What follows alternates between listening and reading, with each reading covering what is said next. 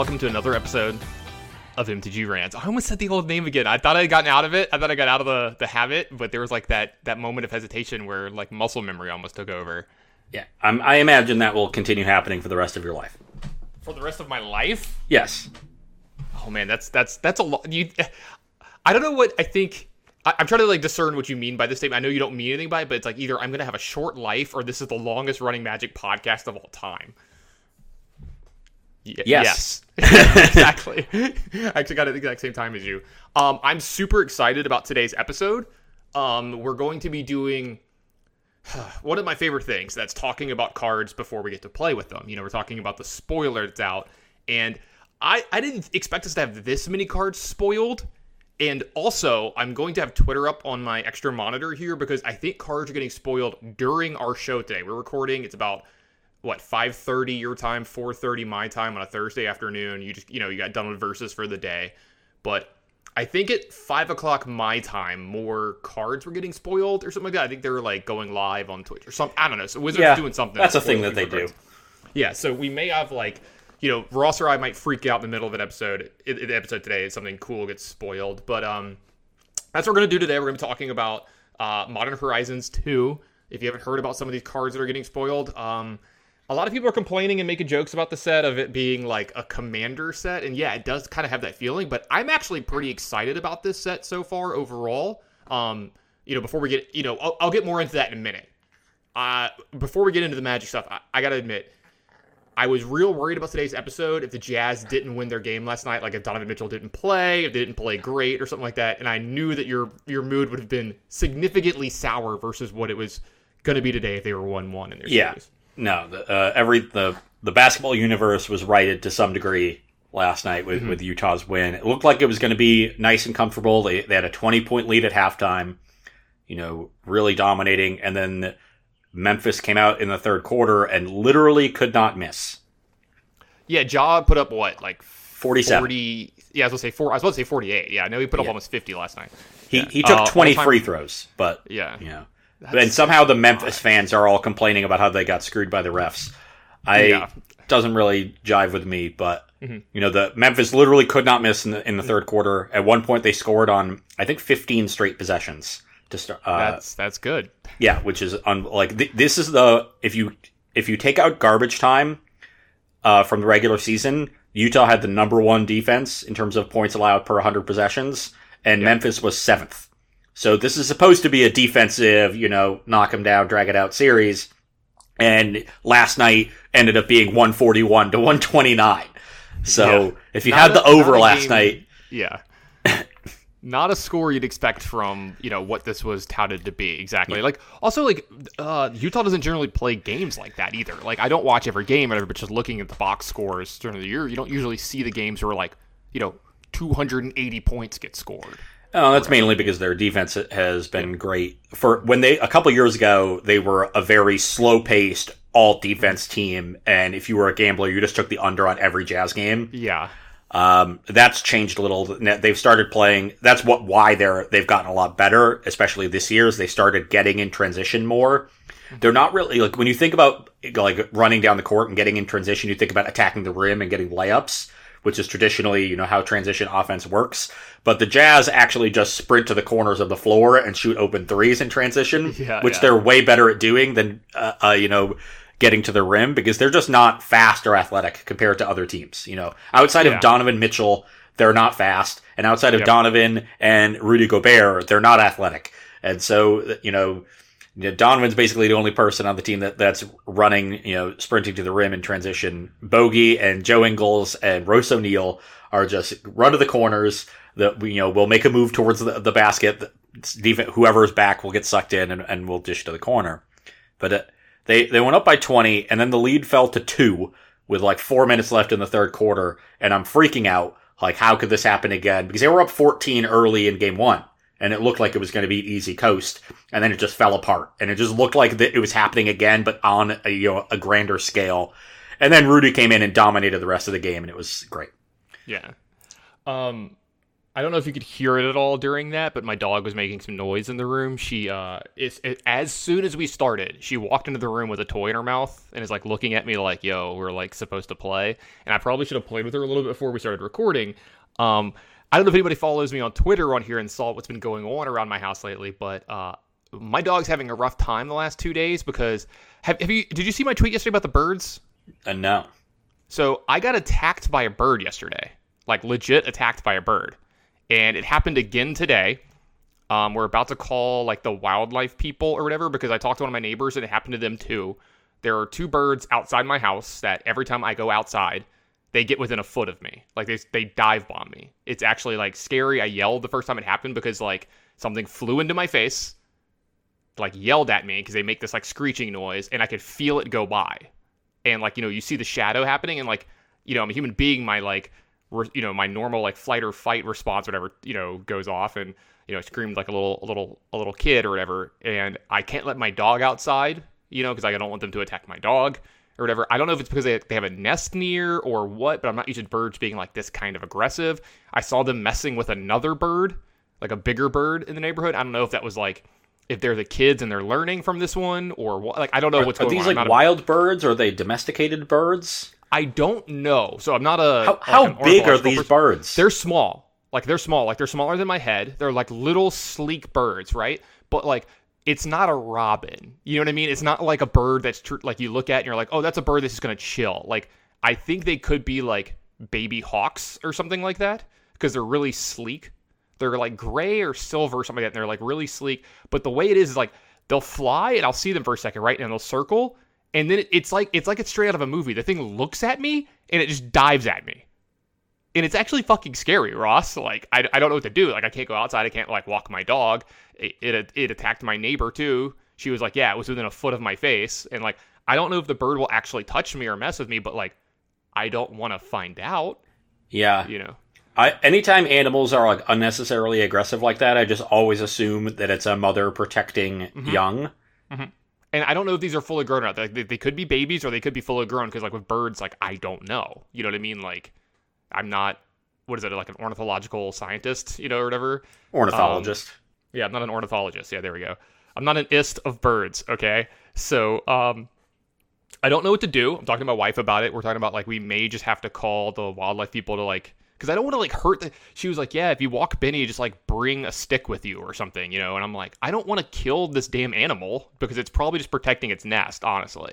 Like, it's probably protecting something. Like, if it if it's reacting this way for this long, something pissed it off or I'm doing something. But like I went and walked around my house. I don't see a nest, but like I saw them like a couple houses over and maybe they're just like protecting this whole area. I don't know, but it's it's kind of surreal and weird. I feel like I'm in like a Hitchcock movie or something. I don't know what's going on. Like I'm worried about my dog and my dog like I'm getting pissed off because like I can't like you know my dog wants to play or something and sometimes you know we go outside and run around the neighborhood. I can't just let the like when she needs to use the restroom, usually like I'll open the door, I'll do something inside and she'll use the restroom and she'll come inside because she knows she gets a treat, so she knows to come in.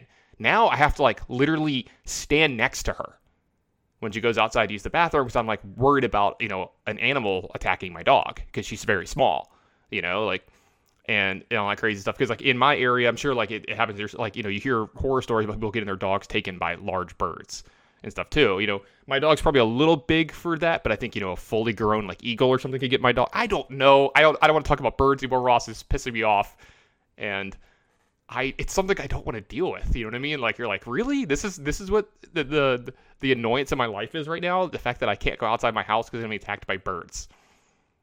You know, it's it's kind of weird, right? Like you didn't expect to talk about that today, did you? Yeah, I didn't expect to be in a Hitchcock film, or at least hear about you being in a Hitchcock film.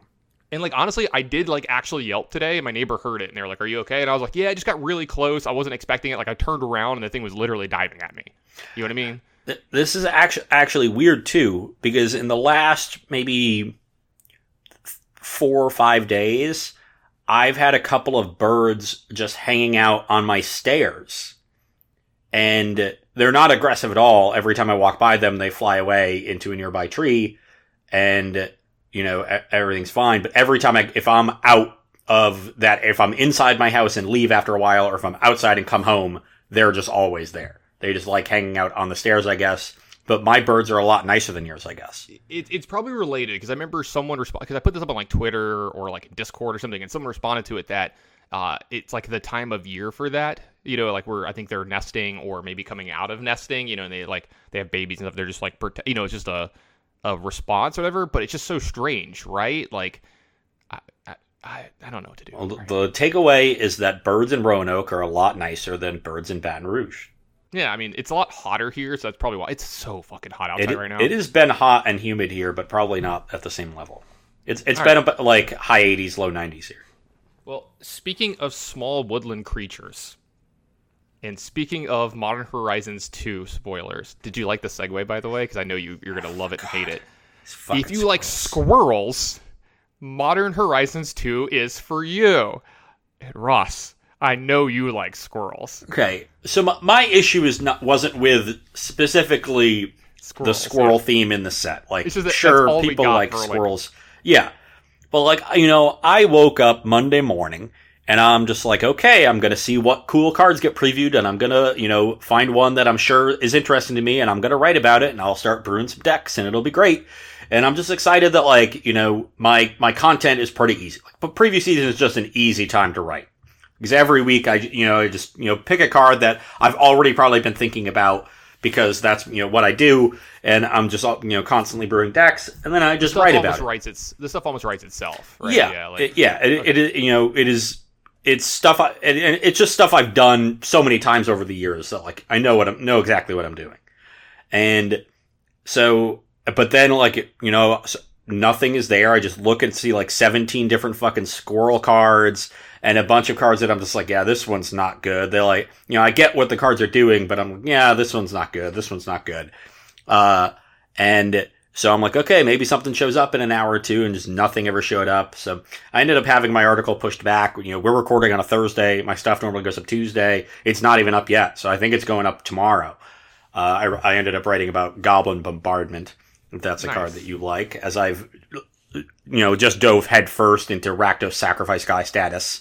Yeah, it's it's a card that you think you're like, this is a card that's never actually been in modern. This is a card that could actually impact modern out of the set. Yeah, yeah, for sure. Dude, I, get, I gave Corey the business today with some Mayhem Devils, and that was even a de- Oh. in a deck without Goblin Bombardment. So maybe Mayhem Devil is just a an unsung hero. So yeah, got some cool bombardment decks coming. Uh, you know, by the time y'all are listening to this, that that article should be up. So check that out. Um, yeah, I just like woke up and saw 17 squirrel cards. And I was like, what the fuck is going on? And it, you know, it just it made it just made my week so much harder because also trying to get deck lists in for Versus. Like I want as many cool cards to build decks for Versus as I possibly can, and so we ended up you know ha- really pushing back as much as we could to get deck lists in, and that you know that delayed the people at the office, and we inconvenienced them, which I never like to do. Right. so yeah, I've just had like a that, yeah. have had a more stressful week than I otherwise would have liked, and I blame the squirrels. Okay, sure. They will take the brunt of it. Um, we have a we we have a you know I, I alluded to this at the beginning of the show. We have a card that just got spoiled that I think is going to be good. Um, the white incarnation just got spoiled, and we'll go into what that means uh, during this. So like I guess we'll just go into this cycle of cards. Um, there is a elemental incarnation in every color so far, uh, but we only have the blue and black ones correct before this one just got spoiled, which is the white one. Yeah, I think. All right, and so th- these kind of remind me of the ones like you know back in the day of you know what was it Guile and Dread and stuff like that. You know what I mean? Like they do like an iconic thing from that color pie, but it's also a big creature. yeah. And all so far, all of these have had all of them have flash so far, right? Like the the, the blue and the black one both have flash. I think. Yes. No, the, this one the, all- the- the black one doesn't. All right, because this the, the white one here also has flash. Okay, I'm just gonna read the damn card. So the white one just got spoiled. The white one obviously Yes. has flash if you once you see what it does. Yeah, it's uh it's five mana, so it's three and two white for a three two with flash and lifelink. Um, it also has evoke, like all the other ones do, where you exile a card of its color from your hand. So this the white ones so obviously you exile a white card from your hand. Um, this one when it comes into when it enters the battlefield, it uh, Swords to Plowshares of creatures. It exiles another target creature. That creature's controller gains life equal to its power. Um, and that's that's not conditional. That just happens. And, and importantly, it says up to one, so you, you can still cast this card as just a three-two if your opponent has creatures and you don't, or if you have creatures and your opponent doesn't, without having to exile one of yours. Yeah. Um, so uh, you know, you know, just effectively swords to plowshares. So we got unmask. Now we're getting, you know, a way for them to put swords to plowshares in modern when just putting plow, I think would have been really bad for the format. This is a way for them to do it, you know, without letting like blue white control have too good of a, of a cheap removal spell. This one is actually really cool because I've been looking for a, um, so one, I've been looking for, uh, I've been building taxes decks without Leonin Arbiter recently. Okay. Uh, right? Because I think we have enough good cards to build those style of decks without Arbiter and just make them like good mid range decks. They could still have some mana denial, like because blue gives you Rishadan Dockhand, but with red you get Imperial Recruiter now, which is kind of cool. Um, but in in the lists that I have, you know, and they can all be Yorion decks to generate extra value too, because Yor- a Yorion's so good with Aether Vial. But now without um, and Arbiter, Path Exile is really bad. You just keep giving people extra mana. It's particularly bad if you're trying to do any mana denial with Thalia and Rishadan Dockhand. Uh, and so I played a deck like that on Versus Day. I was really unimpressed with Path to Exile. This would be a great card for that deck because you can do things like, you know, one, you can exile a, a you know a creature early, which is great, but you can also just cast it at five mana, Violet in at five mana. You can blink it with Yorion. You can evoke this card and that with a Vial in play and ca- and Vial and Flickerwisp with the trigger on the stack and get your get your two for two that you know costs you no mana. Um, you could, you, you could also do the ephemerate trick that a lot of people are trying to trying to make happen Yep. with these cards. Yep. yeah, maybe you go. Maybe you, this deck becomes an ephemerate deck because it, this certainly works with that. Uh, it works with Restoration Angel as well. If you have that in your deck, you can like Vial in Restoration Angel when you cast this, or when you evoke it, or you can just cast Restoration Angel if you have four mana in play. There's there's a lot of things you can do with these cards. I'm in, I'm in for this. It also, I love that it costs five mana, so it's not like too too cheap to cast normally, but it, it Yeah. also dodges Fatal Push. I, th- I think four would be actually just too cheap for this card. Yeah, Like I agree. I, I, re- I yeah, I really do. And you know, I'm glad that you brought up the taxes decks because, um, you know, you you've seen me in our our team chat with Brendan DeCandio saying that like I actually think there's a a taxes deck somewhere that might actually be pretty good in modern with a lot of the new cards getting printed. You know, with the the white incarnation and the black incarnation both being big players in this deck, and you know, we'll talk about some of the white removal that's been previewed so far in the set that is also just very, very, very good. Like I believe that white the white removal in this set has been a huge upgrade to the white removal that has been available in in modern in the past, and like they're just act- actively good, especially with like Yorion. Like you said, we can get to that too. But you know, I think about these these elemental incarnation decks and all these cool things you can do with them, right? Like you talk about ephemerate, you talk about with uh, Aether Vial, you talk about with like you know Restoration Angel, Yorion, like all these cool things, right? Like, and this is a true mid range deck that you can do, and start to think about cards that go along with it, like some of the Eldrazi and Taxes cards. You know, I think about Thought-Knot Seer. I think about Eldrazi Displacer with some of these cards, and the black uh, processor card that gives something minus three, minus three when you like return an exiled card from their you know exile zone to the graveyard or whatever.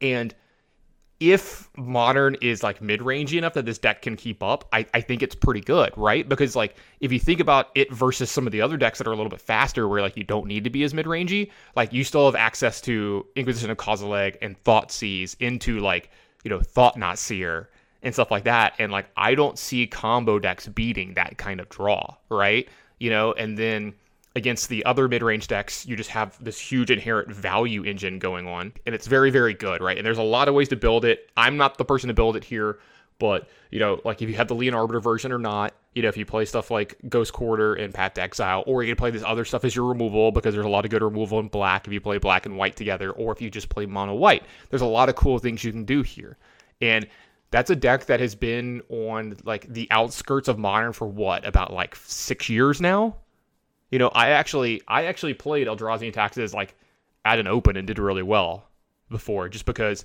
I have an unnatural love for the card Thought-Knot Seer. I think it's very, very good. In a lot of matchups, it ends the game very quickly. I think Burn is going to be a pretty popular deck, and uh, what's it called? And Prower should be prop- popular decks going in the future. And this is a deck that can actually probably stack up pretty well against that deck. If you think about going like Inquisition into some other card that interacts into like one of these elemental cards against prowess, I don't know if they can beat those draws. You know, not to mention even um, I, I forgot to mention the the new what is it, elite spellcaster, the Paulo Vitor Damo da Rosa card from the newest set. Every time I play that card, I'm more and more impressed. Like every single time, because I think in modern it's practically a counter spell. Like it's practically a Thought-Knot Seer. And yeah, the, then the two mana tax is, is Right. much more taxing. Yeah, it's another card that's good with Yorion, another card that's good with blinking it in any kind of way with like Ephemerate. Because here's the thing. If you're going to play these elemental incarnation cards with Ephemerate, your deck needs to also be good with Ephemerate when you don't draw those cards. Right? Like you need to Ephemerate not to just be like a random combo card with like a four or eight of in your deck. It needs to be good versus a lot of the other stuff, you know. And you start thinking about like, you know, some of your favorite white creatures of all time, you know, one drops that make clues, you know, like but then it's like, can we lean into Thalia? If we're doing that because otherwise, you know, the deck that I'm talking about is just like almost mono creatures and a few cheap spells. And so like Thalia becomes better in that kind of shell, or maybe you play it in your sideboard. You know, I've had decks where I've had Thalia in my sideboard before because like in certain matchups, I just want Thalia. You know, and I don't mind paying two mana for an Inquisition in that matchup if I need to. You know, kind of thing.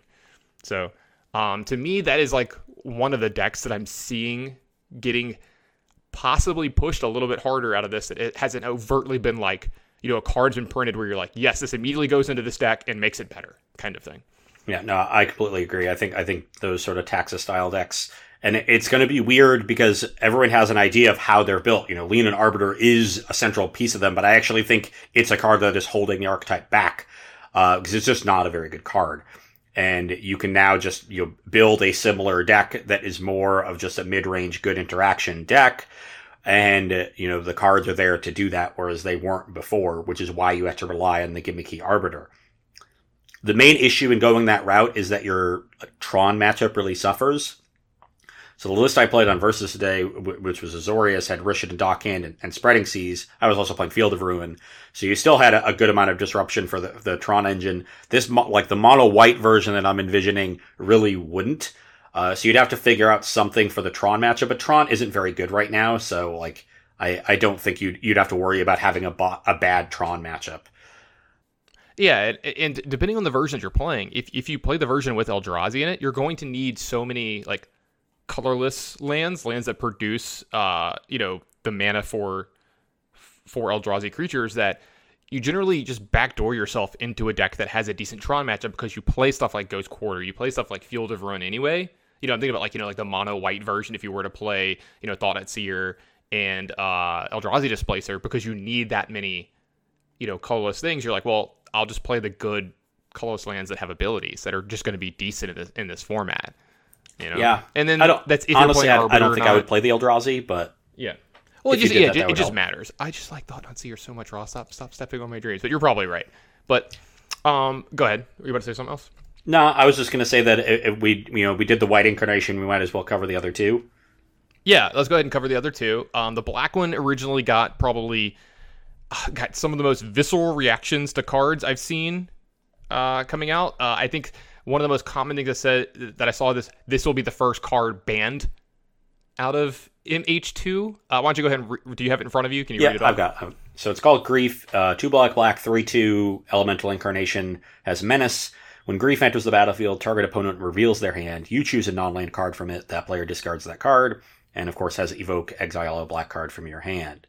So essentially, an unmask for those of us who are very old and remember casting unmask. But this one, you know, the obvious combo that everyone's talking about with ephemerate. And the the really big issue with this combo is that even if your opponent is on the play and has, you know, fetch land, leave it up with a push or red source lightning bolt to, you know, ostensibly break up the ephemerate, the evoke trigger and the ETB trigger, you're allowed to stack in whatever order you want. You could put the evoke trigger at the bottom of the stack, resolve the first discard trigger, take that removal spell and then ephemerate. And if your opponent tries to cast the removal spell, you can ephemerate in response. So they really have to have two removal spells Yeah, in their opening yeah. hand that they can cast for whatever their whatever their land produces to just stop the grief ephemerate combo. And if they don't stop it, then you're effectively trading your the black card you exile to pay the evoke cost and your ephemerate for two of their cards.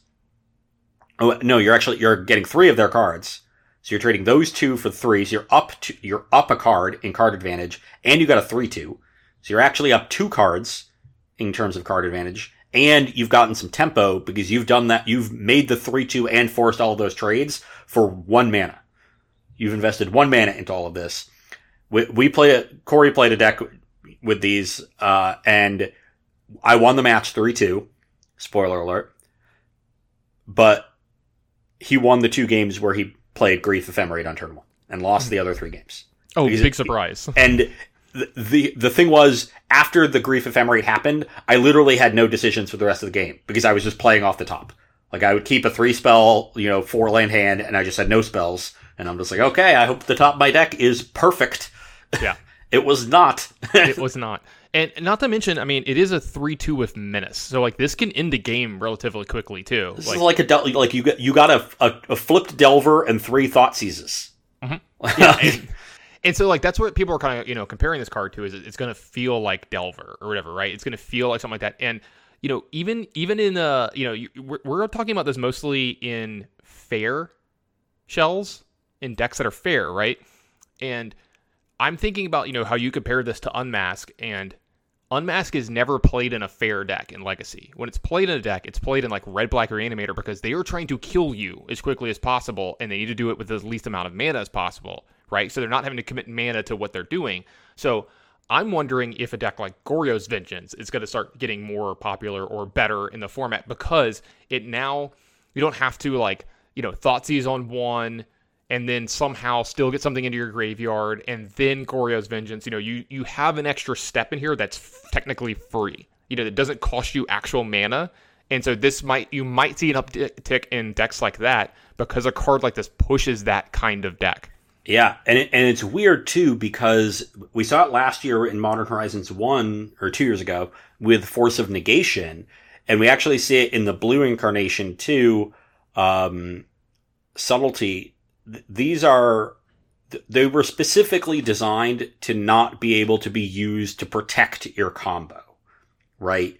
Force of Negation is only free on their turn. Subtlety only hits creatures and planeswalkers, which is like not usually what you need to counter when you're a combo deck, right? Uh, so it was very clear to me that in their design, they wanted to have these free spells, uh, because they, you know, they're cool and powerful and people like playing with them, but they didn't want them to lead to de- a degenerate combo heavy metagame. But grief is somehow an exception. Like this is a card that fits very well, like you said, into combo decks. So that, that scares me it also, you know, if I had more faith in WotC, maybe it would make me feel at ease about it and saying like, well, if they tested it and let it in, it's probably fine. But we all know how that goes. Um, so uh, this is definitely the card that still, even though it was one of the earliest cards previewed, is the most worrisome to me. And if, if I were to put odds on, you know, cards getting banned, Grief would have the, you know, the, the lowest odds, I guess. So that it would be the most likely to Yeah, be banned. the best odds. Yeah. yeah. So, uh, Um, like, it, it's a, this is a good fucking card. Yeah, I, I think grief for me so far is probably the best card in the set. Like, as if we had to make a top eight right now, I think grief would be both of our number ones. Um, if Yeah. You, if you, especially if you put them individually, if you aren't just like all the elemental incarnations are number one, you know, because they're all going to be good, I assume. You know, like we'll see what the green one does. Maybe it just ramps you or something, and like which is going to be absurdly busted too. You know, like Yeah, that something. should, But that, that should not be what the green one does. yeah, but I mean, you never know. You never know, like with what they're doing here, because like what, like, uh, like when you think about what you know these, because think about what they've done so far, right? And so I'm gonna read off subtlety real quick, right? Subtlety is flash flying three three for two blue blue. Uh, when it enters the battlefield, you choose up to one target creature spell or planeswalker spell, and it puts on top uh, that owner puts on, on the top or bottom of their library. So it's you know something on the stack or whatever, and you can evoke it for exiling a blue card. yeah, So that's important because it says spell in the text of the ability. You only target things that are on the stack, so you can't just you know so take a creature off the battlefield. Yeah. So the black one is Unmask. This is Memory Lapse, sort of. Yeah, It's uh like it's remove Soul Lapse. You know, or and then um, what's the what's the well, one what- that they printed reject. It's reject Soul Lapse because reject gets Planeswalkers creatures or whatever. And then the white one is Swords to Plowshares. So like the red one might be damaged base if I had to guess. Yeah, I, I think it's going to be like a lightning bolt or something. I think it might be arc lightning, but like we'll see because I think lightning bolt is is maybe too uh too. I, I don't know if that's maybe that's maybe that's too good. I don't know. We'll see. I don't know. Yeah, it's shock. I, I assume the red one is going to be some sort of damage spell. But then what does the green one do? Gain life? Like that's way too weak. You know, like can't. because because if you're thinking about the classic thing of magic, right? And all of these have been like the like you know you're thinking revised, you know, beta, alpha, like the way the color pie worked, the way they fit. Green is gaining life. Is it, is it going to be like an eternal witness, a regrowth? I think you can regrowth. I think that's maybe. Mm, whew. Now thinking about that, that makes some some combo decks pretty broken too if you have enough green cards in your deck. But like maybe that maybe that's the Yeah, thing is you don't. but it's hard to put a lot of green cards in your combo deck, right? Yeah. If your only green cards are pretty much the four of that card, Yeah, and four Manamorphose. yeah, I can see a deck in I can see a deck in like Legacy using like those four like four Once Upon a Times and like four Elvish Spirit going, Guide. and just going ham. Like they're just like yeah, like these like you know you think of the decks right before they started they like right before they fixed the the Valky rule like that kind of deck like it just goes all But in. what are you like regrowing in your combo deck too? Like re- re- literal regrowth is a card, and it doesn't see any play, right? It, uh, maybe vintage. You start doing it in vintage, and it's just like I mean, because they do play it in vintage in like 93, 94 and stuff like that. So like I don't know. Um, even though this card wouldn't be legal enough for it, but you get what Yeah. I'm saying. Like, w- what is the green one gonna do? And that's maybe it makes some tokens. I don't fucking know because it said it's so token heavy. So we'll see. But out of the three that we've seen so far, Maybe it uh, maybe it like fights a creature because all all the all the the ones so far are all interactive, right? Like they all take they all trade for a card. Mhm. So it seems to me like that all five are going to trade for a card in some way. okay, Maybe it, maybe it's like a disenchant, but they already have Force of Vigor. okay. Uh, I'm gonna interrupt again. They just previewed a bunch of new cards, and Oh, some of them are reprints, or are printed into modern cards. So, um, you know, we're talking about you know combos and whatever, and I'm not a Oh, big fan. They did. They. I'm kind of surprised they did this one. People have talked about it. Are you talking about solitary confinement? Yeah. So solitary confinement is now a modern legal card. Uh, for those at home that may not know this, and thankfully you don't, if you don't, it's two and a white. It's an enchantment. At the beginning of your upkeep, sacrifice solitary confinement unless you discard a card. You skip your draw step. You have shroud, and it prevents all damage to be dealt to you.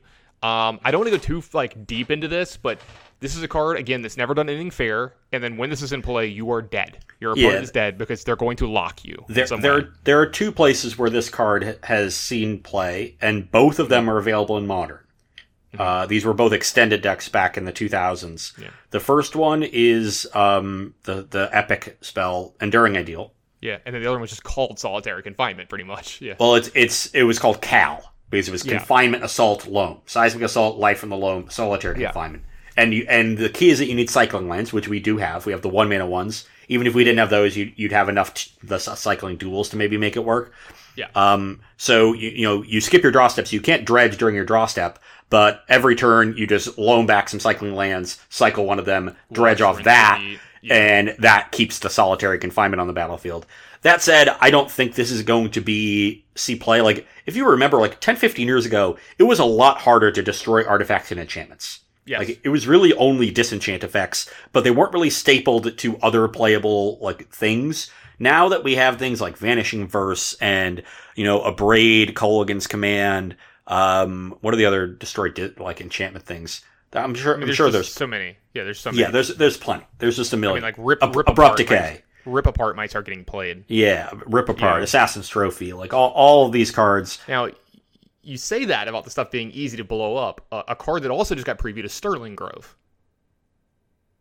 And this not only protects that card, but works with it. Sterling Grove is a, another enchantment that's green white. It says enchantments. Well, it says other enchantments you control have Shroud, and then it has uh, one sacrifice Sterling Grove, search your library for an enchantment card, reveal it, shuffle, put it on top. Yeah. So you So, can find your Seismic Assault or your Solitary Confinement. Yeah. Yeah. So lots of lots of cool stuff going on there. I'm not looking forward to losing to that. We also Um, got Enchantress's Presence. That's new to Modern, right? Because it was in Onslaught. Yeah.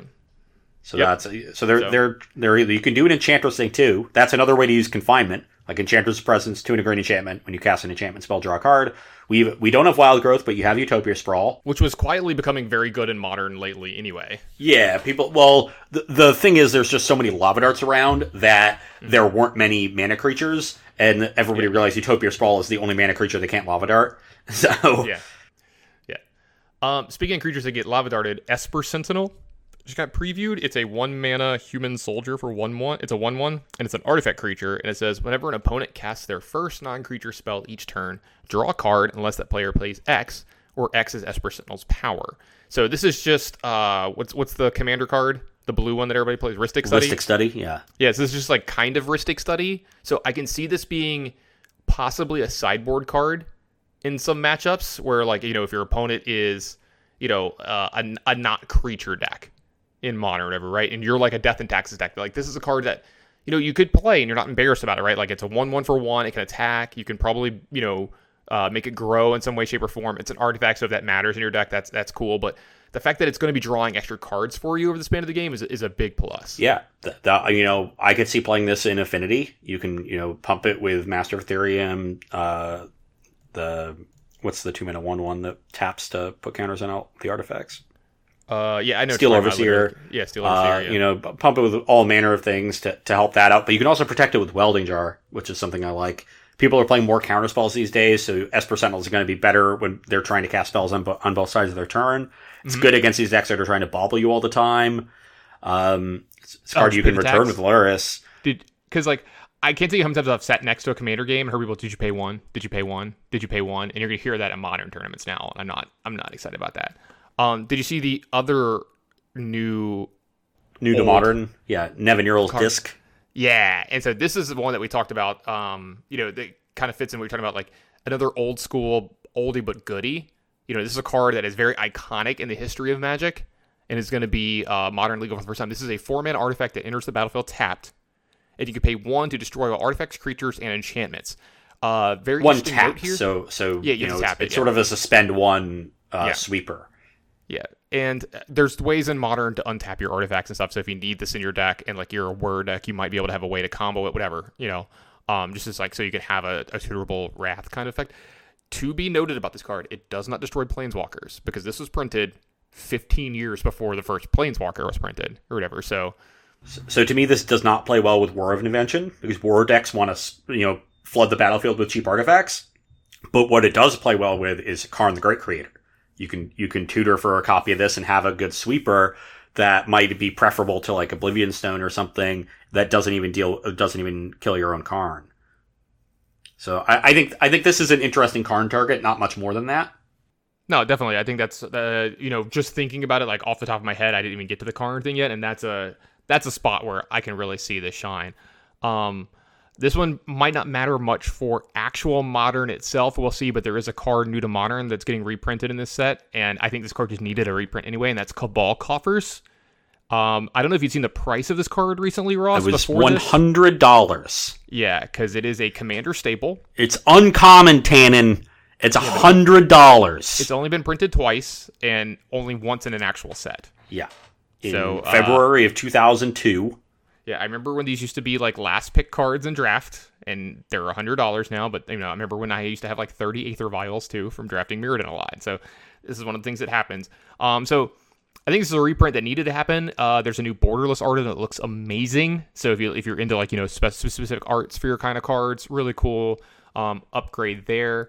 Uh, there there's some other. I'm just gonna kind of like go through a lot of the cards on the on the on the spoiler as much as we can because you know there's gonna be stuff previewed now, and you know we got to go all the way back to the beginning. Um, a few interesting cards got previewed. Like, uh, do you see Unmarked Grave? Yeah, this is the colorless black sorcery. Search your library for a non-legendary creature card or non-legendary permanent card. It's just non-legendary card. Yeah. Non-legendary card, so you can put a spell Mm-hmm. uh, and put it into your graveyard. So, so, so their attempt at like a fixed entomb. Um, yeah, I've been Mm-hmm. There's trying to cool figure out exactly what to do with it. Like there, there are some cool things, but like there's Life not a loam, you know, like something along those lines, maybe. I'm just it's thinking like, more how good is that? Yeah, Yeah. exactly. Like th- the problem is, is like all the good reanimator targets, everything you want to get that's like super high impact is a legend. Yeah, Griselbrand, Iona, Elesh Norn are the Yeah. three that you know from, from. But there there are some good ones. Liz Lynn had a had a good thread on Twitter of just like good non legendary creatures to find. Um, the the other thing that I thought about doing with it is Protean Hulk because you can just turn two Ooh. entomb Protean Hulk, turn three footsteps of the Goryo and kill them. Yeah, lots So of, lots of combo ways to kill with that. So yeah. that, that's sort of like a devoted druid esque combo, right? Two drop mm-hmm. into three drop. You beat removal spells, but you don't beat graveyard hate. yeah, but you you get unmask in your deck now. Yeah, you can play, and you, you, I mean, you can play unmask and have a one mana discard spell. And let's, let's let's say we get to play grief now. Let's just like let's call the card what it is, but you get to play unmask, but it's grief. So um, I'm gonna have a lot of grief playing against that card. I'll tell you that. Uh, so unmarked grave is a card that when I look at it, like you know, I'm like I'm worried, but I'm not worried. Does that make sense? yeah, maybe we play ransack the lab in this deck. Yeah, this that's too much for me to think about right now. But you get what I'm saying. This is a card that is interesting. Um, they printed another like demonic tutor esque card in this set, but this is a cool one. This is profane tutor, and it has no mana cost because it has has to spend two for one in the black, and then you demonic tutor. And this is an interesting one where you know everyone keeps talking about is Shardless Bug ever going to show up in this format?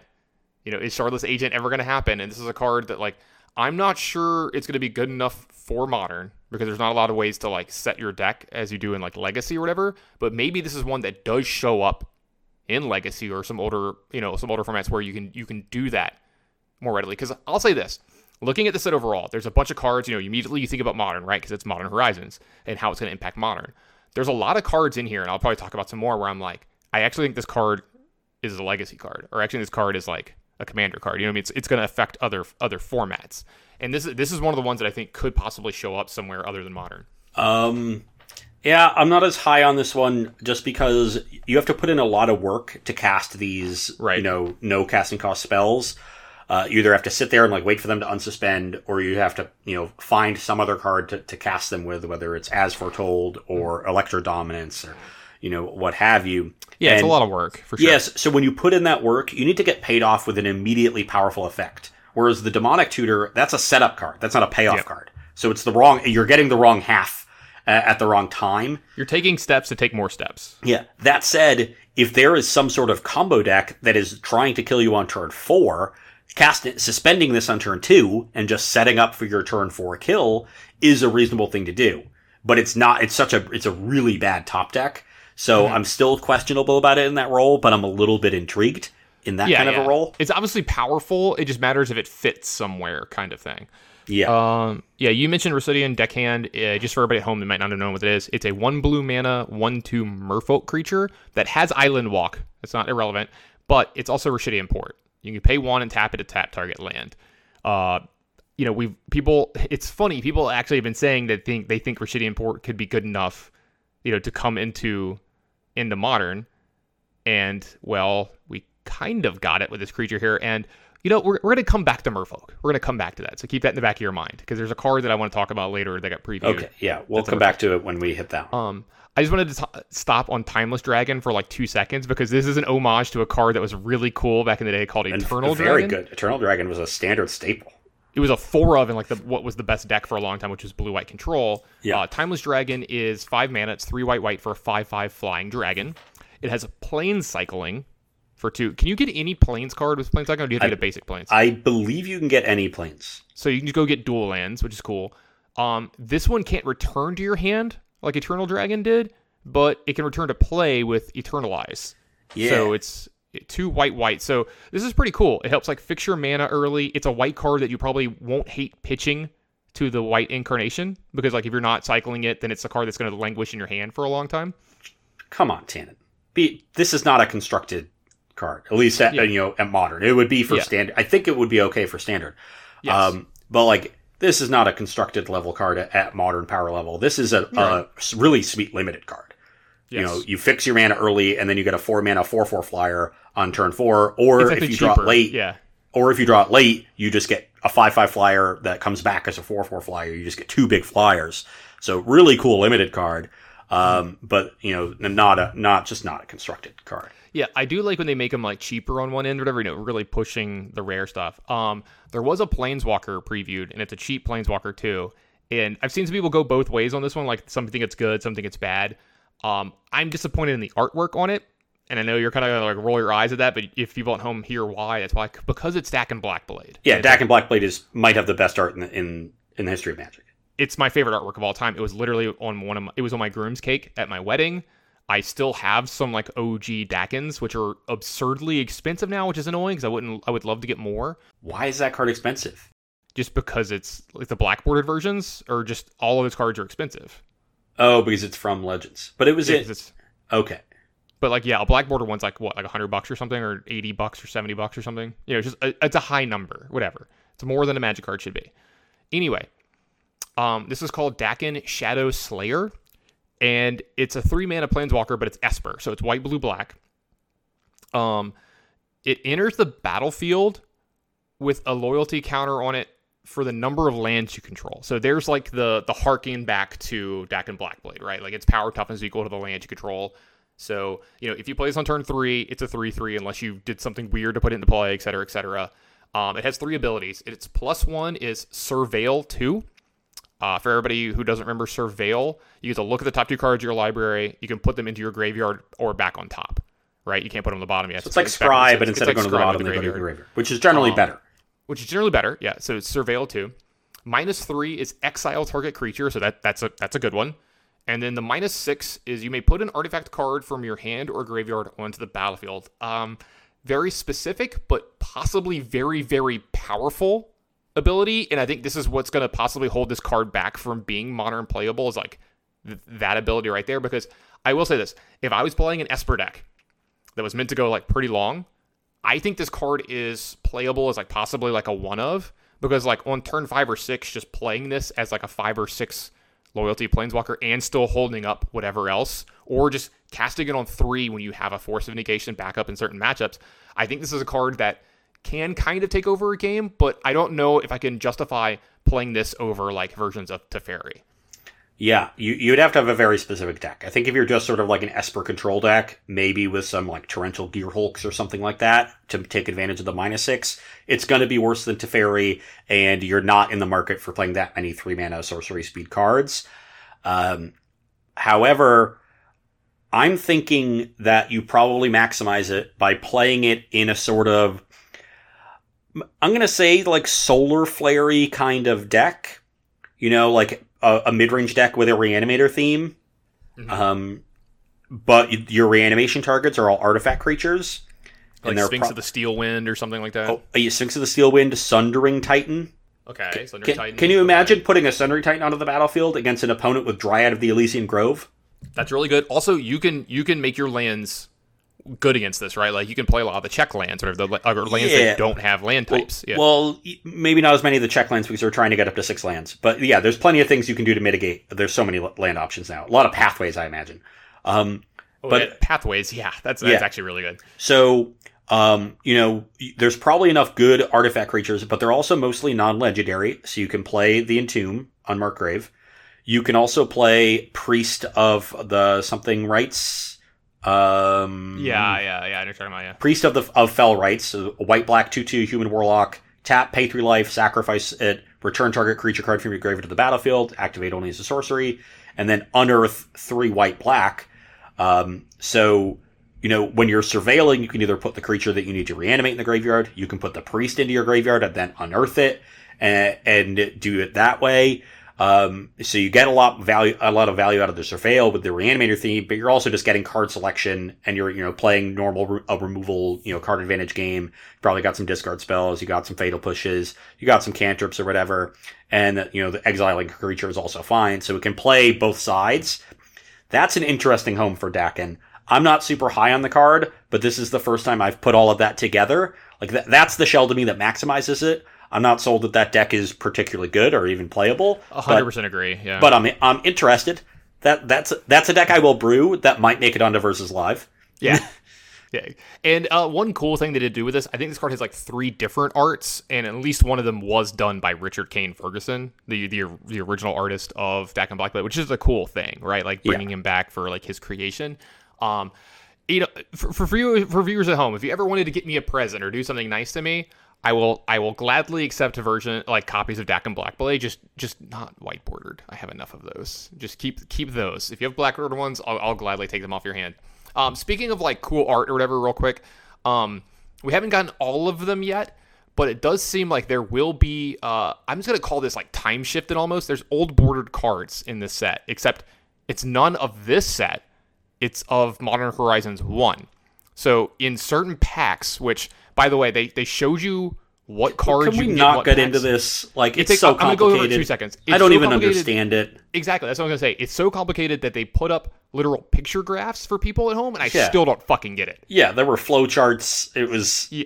And you had to go. It was more than just one page of them. You had to like click through multiple pages, and I'm like, I still, I'm going cross-eyed. I can't tell what's going on. But, um, you can find some older cards. You know, like I'm looking at Giver of Runes, Force of Negation, and stuff like that, and Hall of Heliod's Generosity with old school uh, bordering, but apparently like only in foil or whatever. Because like here's the thing, I don't want foil force of negations. I want normal ones. I yeah, want the old school ones. Like you know, anytime like, they release a special version of a card and it's only foil, I'm immediately upset. Yeah.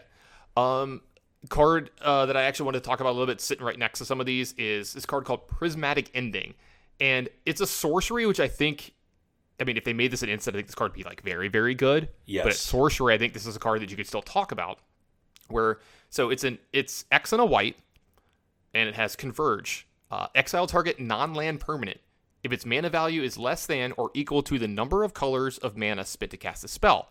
Now X can be zero, like you can just pay the white and and and get a one drop here, and Yeah. that is very very good in modern. Like especially if you think of like the two top decks right now, or two of the top decks right now are prowess and shadow, like two of the most played decks, where you were getting their premier cards for one white mana here. And and that's not bad, especially when you can snapcaster this card too on turn three to kill another shadow or kill another swift spear or something like that.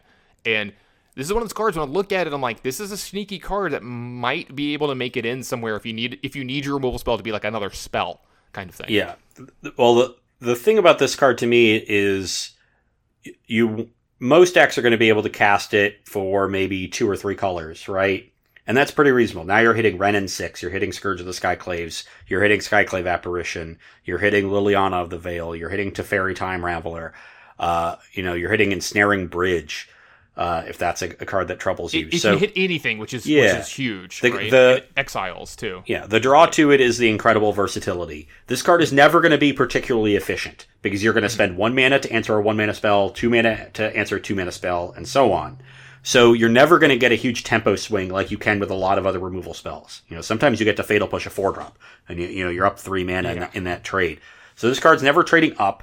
Uh, it's also a sorcery, which is awkward for removal. I've talked about this on the on the podcast before, but it is incredibly versatile. So this is the kind of card that I like in small numbers in decks because you're like, well, I need one more answer to these six different cards, and this is the only one that does it.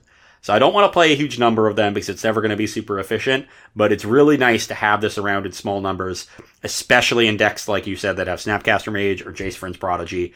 Uh, they can cast it from their graveyard it, that way.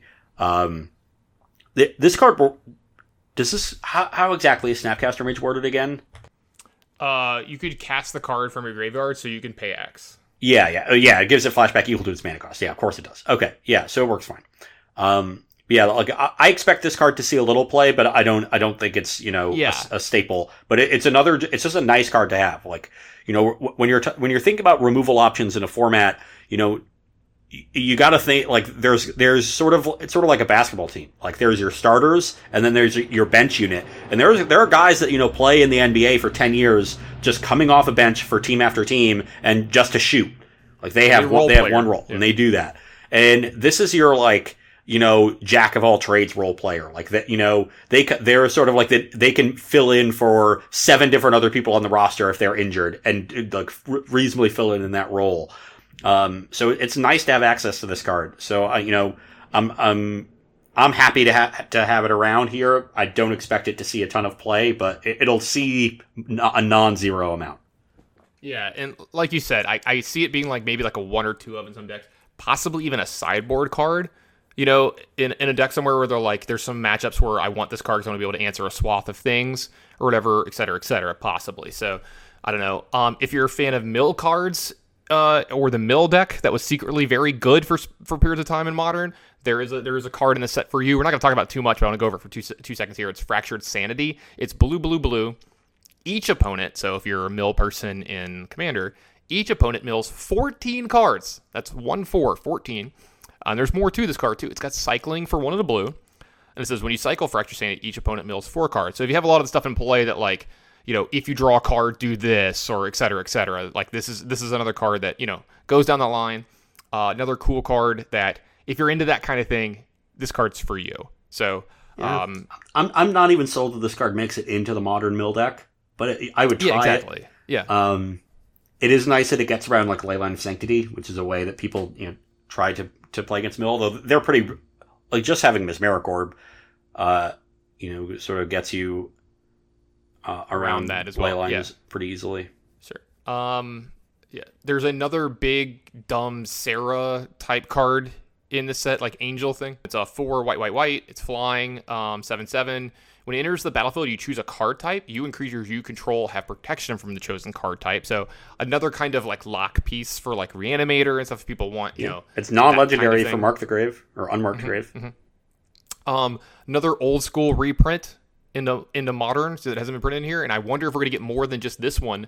Um, Wonder is in this set. Also, so cool thing here about Wonder. Uh, for everybody who doesn't know, it's a two-two flyer for four mana. But when it's in your graveyard, if you control an island, your creatures have flying. So there was one for every color back in the day. Like the red one gives haste, except there was one for every color, right? Yeah, there was one for every colored uncommon and then two Okay, rare so- ones. Do you remember all of them? Okay, Brawn was the green one, Is trample. Yep. Anger is the red one, it's haste. Wonder is the blue one, it's flying. Black one was filth, and it gave swamp walk. That's correct. Right, and then what am I missing? The White. white, one, uh, valor and first strike. There you go. God, Good I am a job. I am a golden god. When you started to say that, I was like, oh my god, I only remember three, and it took me a minute. So, um, I wonder, I wonder if they're all going to be in this set or not.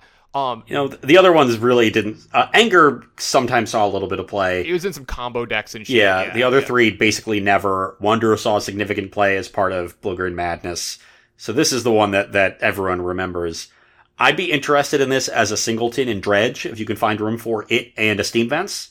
Because you can just, late in the game, you can just loam back the Steam Vents and give your team flying. Um, so that, that- I think that's a neat option to have in that deck. Not sure if it's good enough, but I'm, I'll just wait and let Sodek figure it out and he'll tell me. So um, I don't know if this. I, I I remember reading something about this, so don't quote me on this. But as you see, that this card's a rare, and some of the other cards like Sterling Grove, stuff like that, I think they're rares, whatever. This will not replace the rare in your pack if you open this card. I think there's a slot in the packs for like old an old school reprint into modern. And so like you can still open multiple rares in your packs. So this is kind of like the uh this what were the cards called? The the, the spells in the last set, the showcase spells. Yeah, Whatever. whatever the fuck their name was. Yeah, yeah. So this is kind of like that, if I remember right. Don't exact quote me on that, but I'm pretty sure it's along those lines. So uh, yeah, whatever. Also, uh, I don't know if they're gonna finish the entire thing, but they took another step towards finishing the cycle of swords that do things, and we got the green white one in this set. This is Sword of Hearth and Home. It has the traditional. It costs three, costs two to equip. It gives plus two, plus two, and you have protection from green and white. The two abilities are uh, whenever the equipped creature deals combat damage to a player, you exile up to one target creature you own. Uh, then you search your lib- and then you search your library for a basic card. And Oh, then you wait. put both of them onto the battlefield under your control. And then So you- okay, you and it puts both cards on the battlefield. Yeah, they they they yeah, Yeah. yeah Sorry, they yeah they worded it weird for me. Okay, go ahead. I think they worded it oh, So smartly. it- it is it- it is know, weird to for memory, it's read. Yes, they worded it smartly, and this is probably how they're going to word stuff like this in the future. It was never worded like this in the past. So, like, yeah, Yeah, well, I don't think they've ever had a a. second.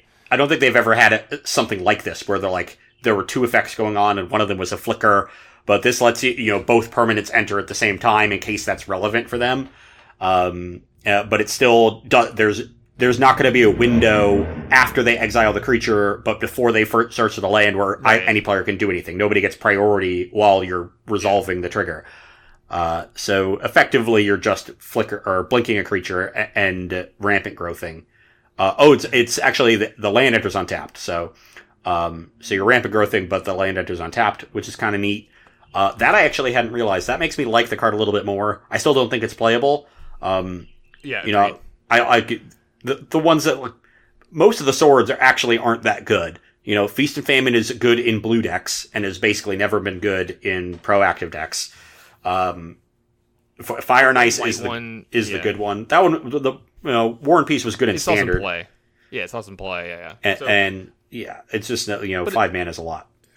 But for people who like this kind of thing, you know, it's finishing up. It's finishing up that cycle. It's nice to not Yeah. leave stuff open ended in Magic. Let's finish up these cycles, etc. I'm, I'm sure there are Um, people who play Kemba and Commander that want all ten Yep. swords.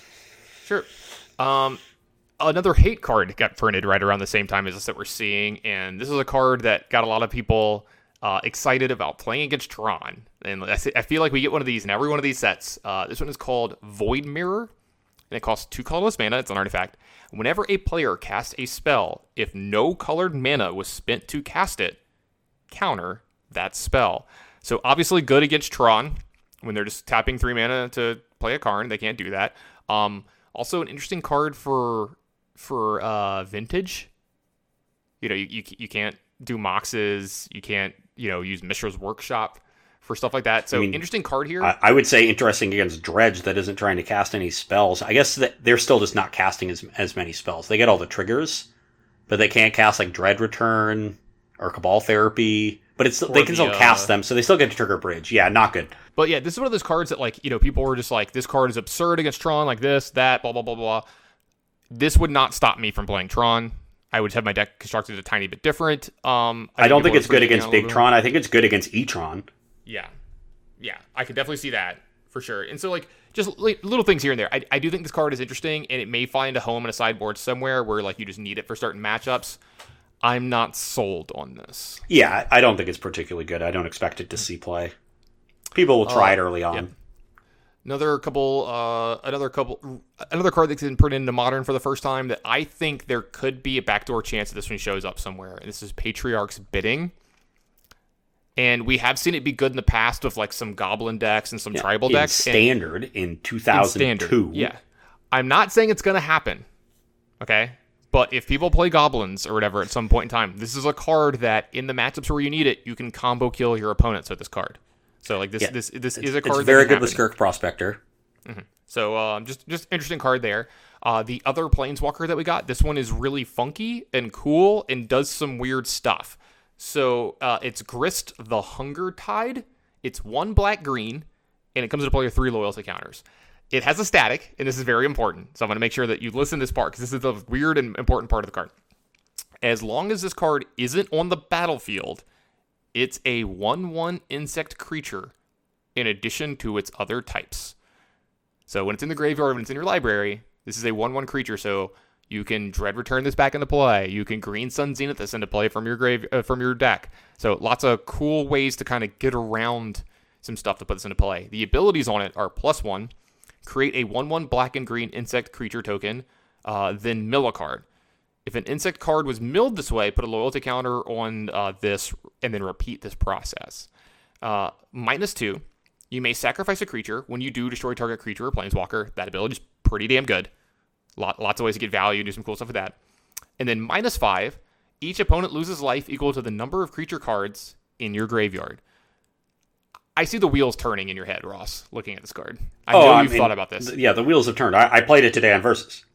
I put this card onto the battlefield off of a collected company. Okay, that's really cool. Yeah, that that, actually- happened today. It was great. And like, yeah, I could see this putting it into like either like an aristocrat shell or like That's you know, like you basically said, what I the, had the, the the Jund like sacrifice shell and like you know there's some more cards to make that deck better in a second that we're going to talk about. I, I put it into the battle onto the battlefield off a collected company, then sacrificed a goat token to kill my opponent's big Teferi while triggering Mayhem Devil to kill their spirit token, so they couldn't attack my grist.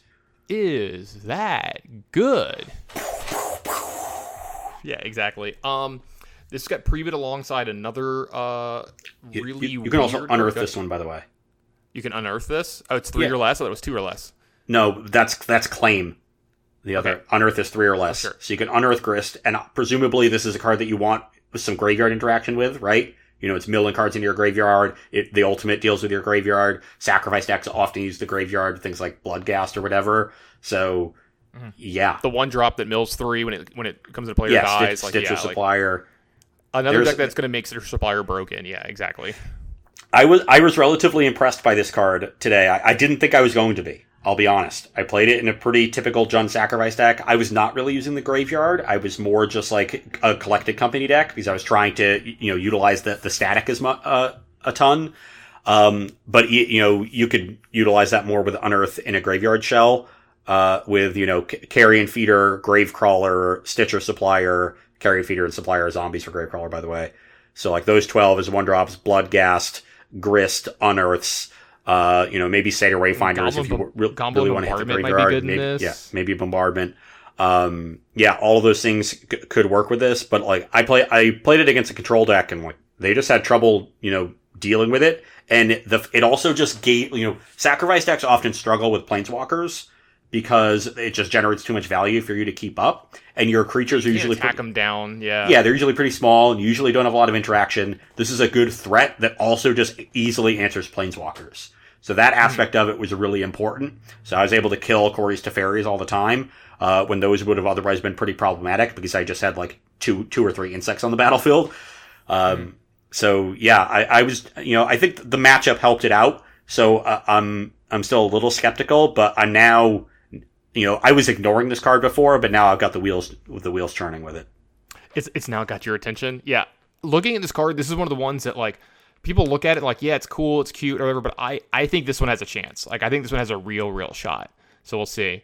Um, I I want to just mention this card because this card is so weird and it got previewed about the same time. Uh, Garth One Eye, and it's just it's it's it's Castigos's domain. It's one of every color, and it's a five five.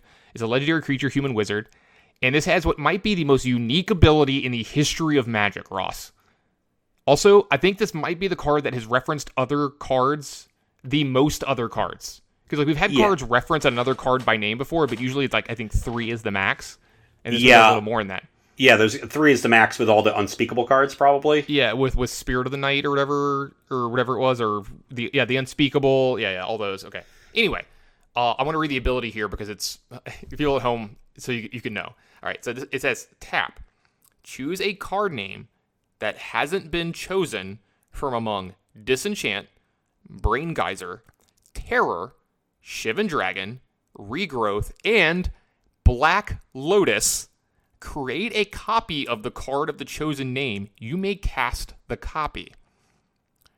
Um, th- something here. When it says you may cast the copy, you have to pay the mana cost, right? Okay, so you have to pay the mana cost. So uh, your first one is probably going to be Black Lotus in a lot of spots, just so you can cast the next one that you get over. If you've cast Garth, you presumably have at Yeah. least five mana, so Yeah, you probably got a Cascade Bluffs or whatever it's called. In it curves that, you know, right into Shivan Dragon. Let's go. Yeah, let's. Yeah, exactly. I think this is one of the coolest cards I've ever seen, Ross. Obviously not good enough for modern, but this card is out there. Sure. So my my thing with it is it's pretty clear that they like chose a set of iconic cards that all weren't too powerful. Like they probably weren't going to pick Ancestral Recall, though that still wouldn't have been too powerful. You know, Arcanis the Omnipotent already exists. Um, but it's a nice set because it's really versatile. Like you can get extra mana, you can get a threat, you can draw a bunch of cards, you can you know get any card that you need. With regrowth, you can kill a wide swath of permanents between Terror and Disenchant. So uh, it's a very nice set of options in terms of just the power of the ability. Um, so it makes the card a little bit more functional, especially in, in you know Commander. I imagine this will be a, a Commander staple. Limited powerhouse if you can cast this. Yeah. too. But it- it's pretty clear that they wanted to pick like pretty iconic cards from each color, and then Black Lotus the most iconic card. So like Shivan Dragon, I think was a given for red because it, it's perhaps after Black Lotus, I would say Shivan Dragon is probably the most recognizable card in the history of the game. Maybe Jace um, at this point, but in terms of you know the first 15 years of the game, Shivan Dragon is definitely there. And then you know Terror is a pretty iconic removal spell. Disenchant an, an iconic card. Just Brain Geyser is sort of just less an iconic card in and of itself, and more just you know blue card draw. And uh, notably, th- these are all alpha cards, right? Brain Geyser, Regrowth, yeah. So and so it, it's meant to be this sort of you know homage to alpha.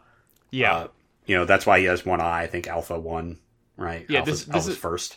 sure. This is like a, a, a for love of the game card Yeah. for sure.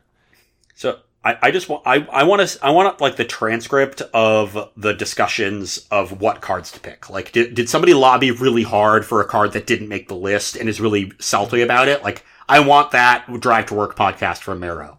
Where like, Yeah. uh, you know, here was the day that we decided what cards Garth was going to make. When when did someone put their foot down saying Black Lotus had to be on this card? Yeah, Like, I wanna, like, yeah, yeah. know, This is the story that I want, and I'm going to be mad if I don't get it. Yeah. Um. Here, tell you what. I'll, I'll give you a cool story that is tangentially uh touched this card. So, uh, you mentioned Shivan Dragon being like one of the most iconic cards in my day. I think Shivan Dragon might have been the most iconic card in Magic. Right? It was like Shivan Dragon, Yeah. Serra Angel, like that kind of stuff. Right? And Shivan Dragon was like a mythical card. Like none of us owned it, and we like we just could not find the card because you know back then there wasn't really a secondary market, especially not where I lived. Right? So the cards that you saw and that existed in Magic were the cards in the pool of the of the people that you played with, right?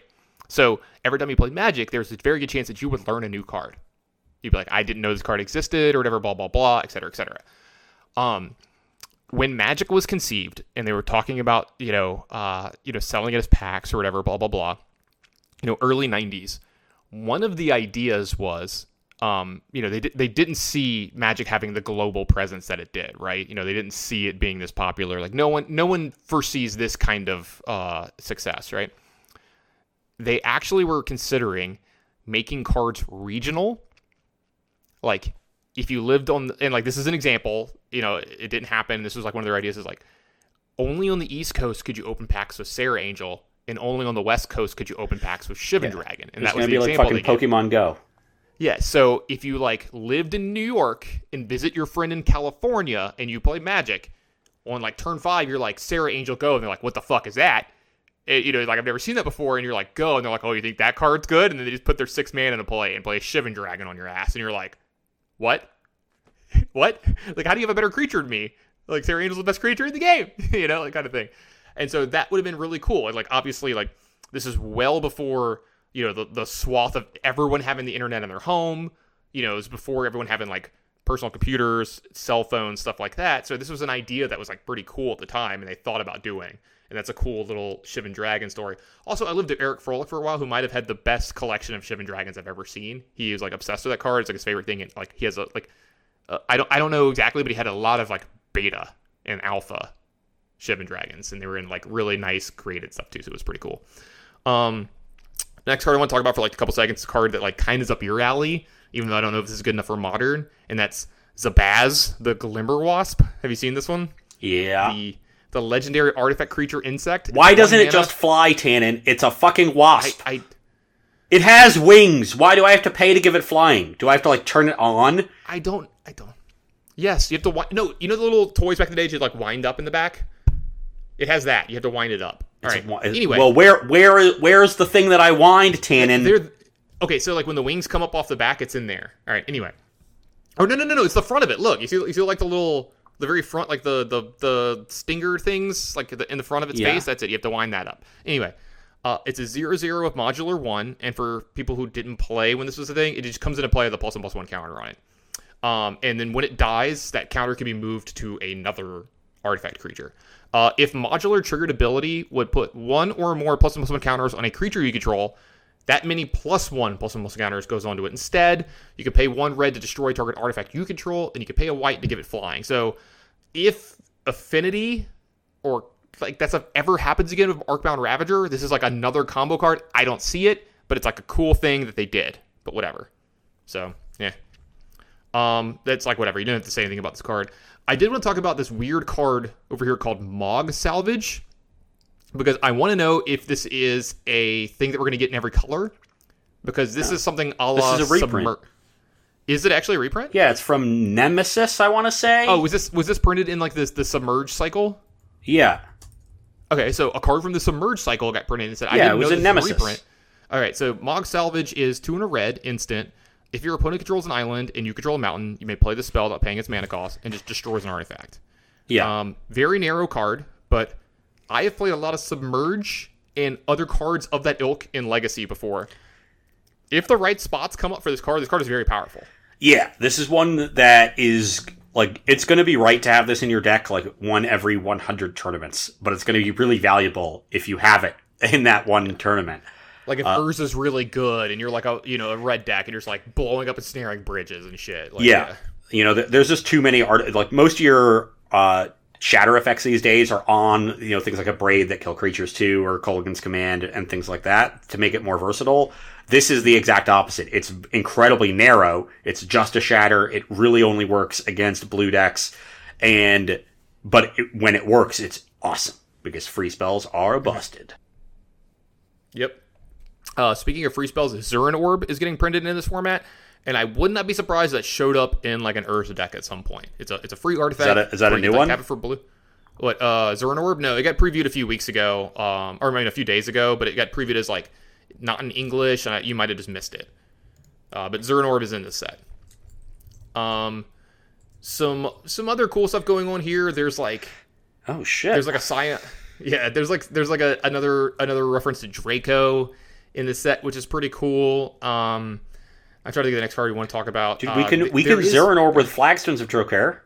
yep Like there, there's some there's some cool stuff to do with it for sure.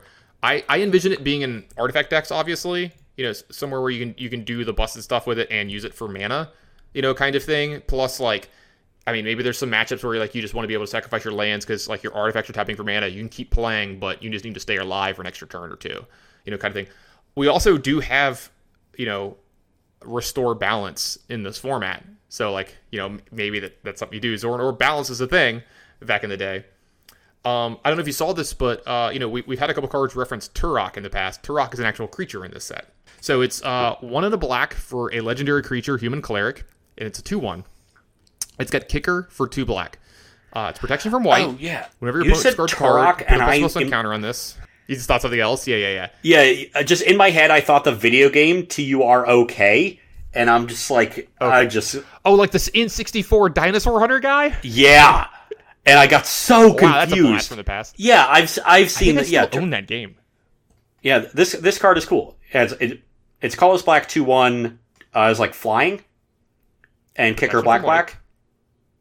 It's protection for protection white. That's white. it. I knew it had some keyword ability. And kicker black black. And when it if you pay the kicker, it ETBs with two counters, and they discard two cards at random. You hand Well, them. it doesn't enter the. It, it doesn't. It doesn't just get the counters. It's when they discard a card, you get a plus one plus one counter. So they Oh. actually have to discard a card. And it can get even bigger when you play it with like Yeah. you know when you follow it up with Lily. You know, if you go in like Liliana the Veil Edict to you, then you untapped, and then you're like, okay, Taraki with kicker plus Liliana. Now it's even bigger. Yeah, this card is interesting. I saw some people talking about this in Legacy. I don't see that happening. I can see this happening in Modern. I can see this card getting played. I, I'm not sure if it's good.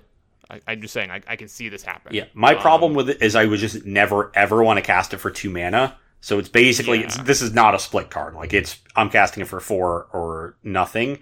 But that's a pretty powerful ability. Like four mana, I've got a four three, and I made you discard two cards at random. Yeah, I, I, I think this card.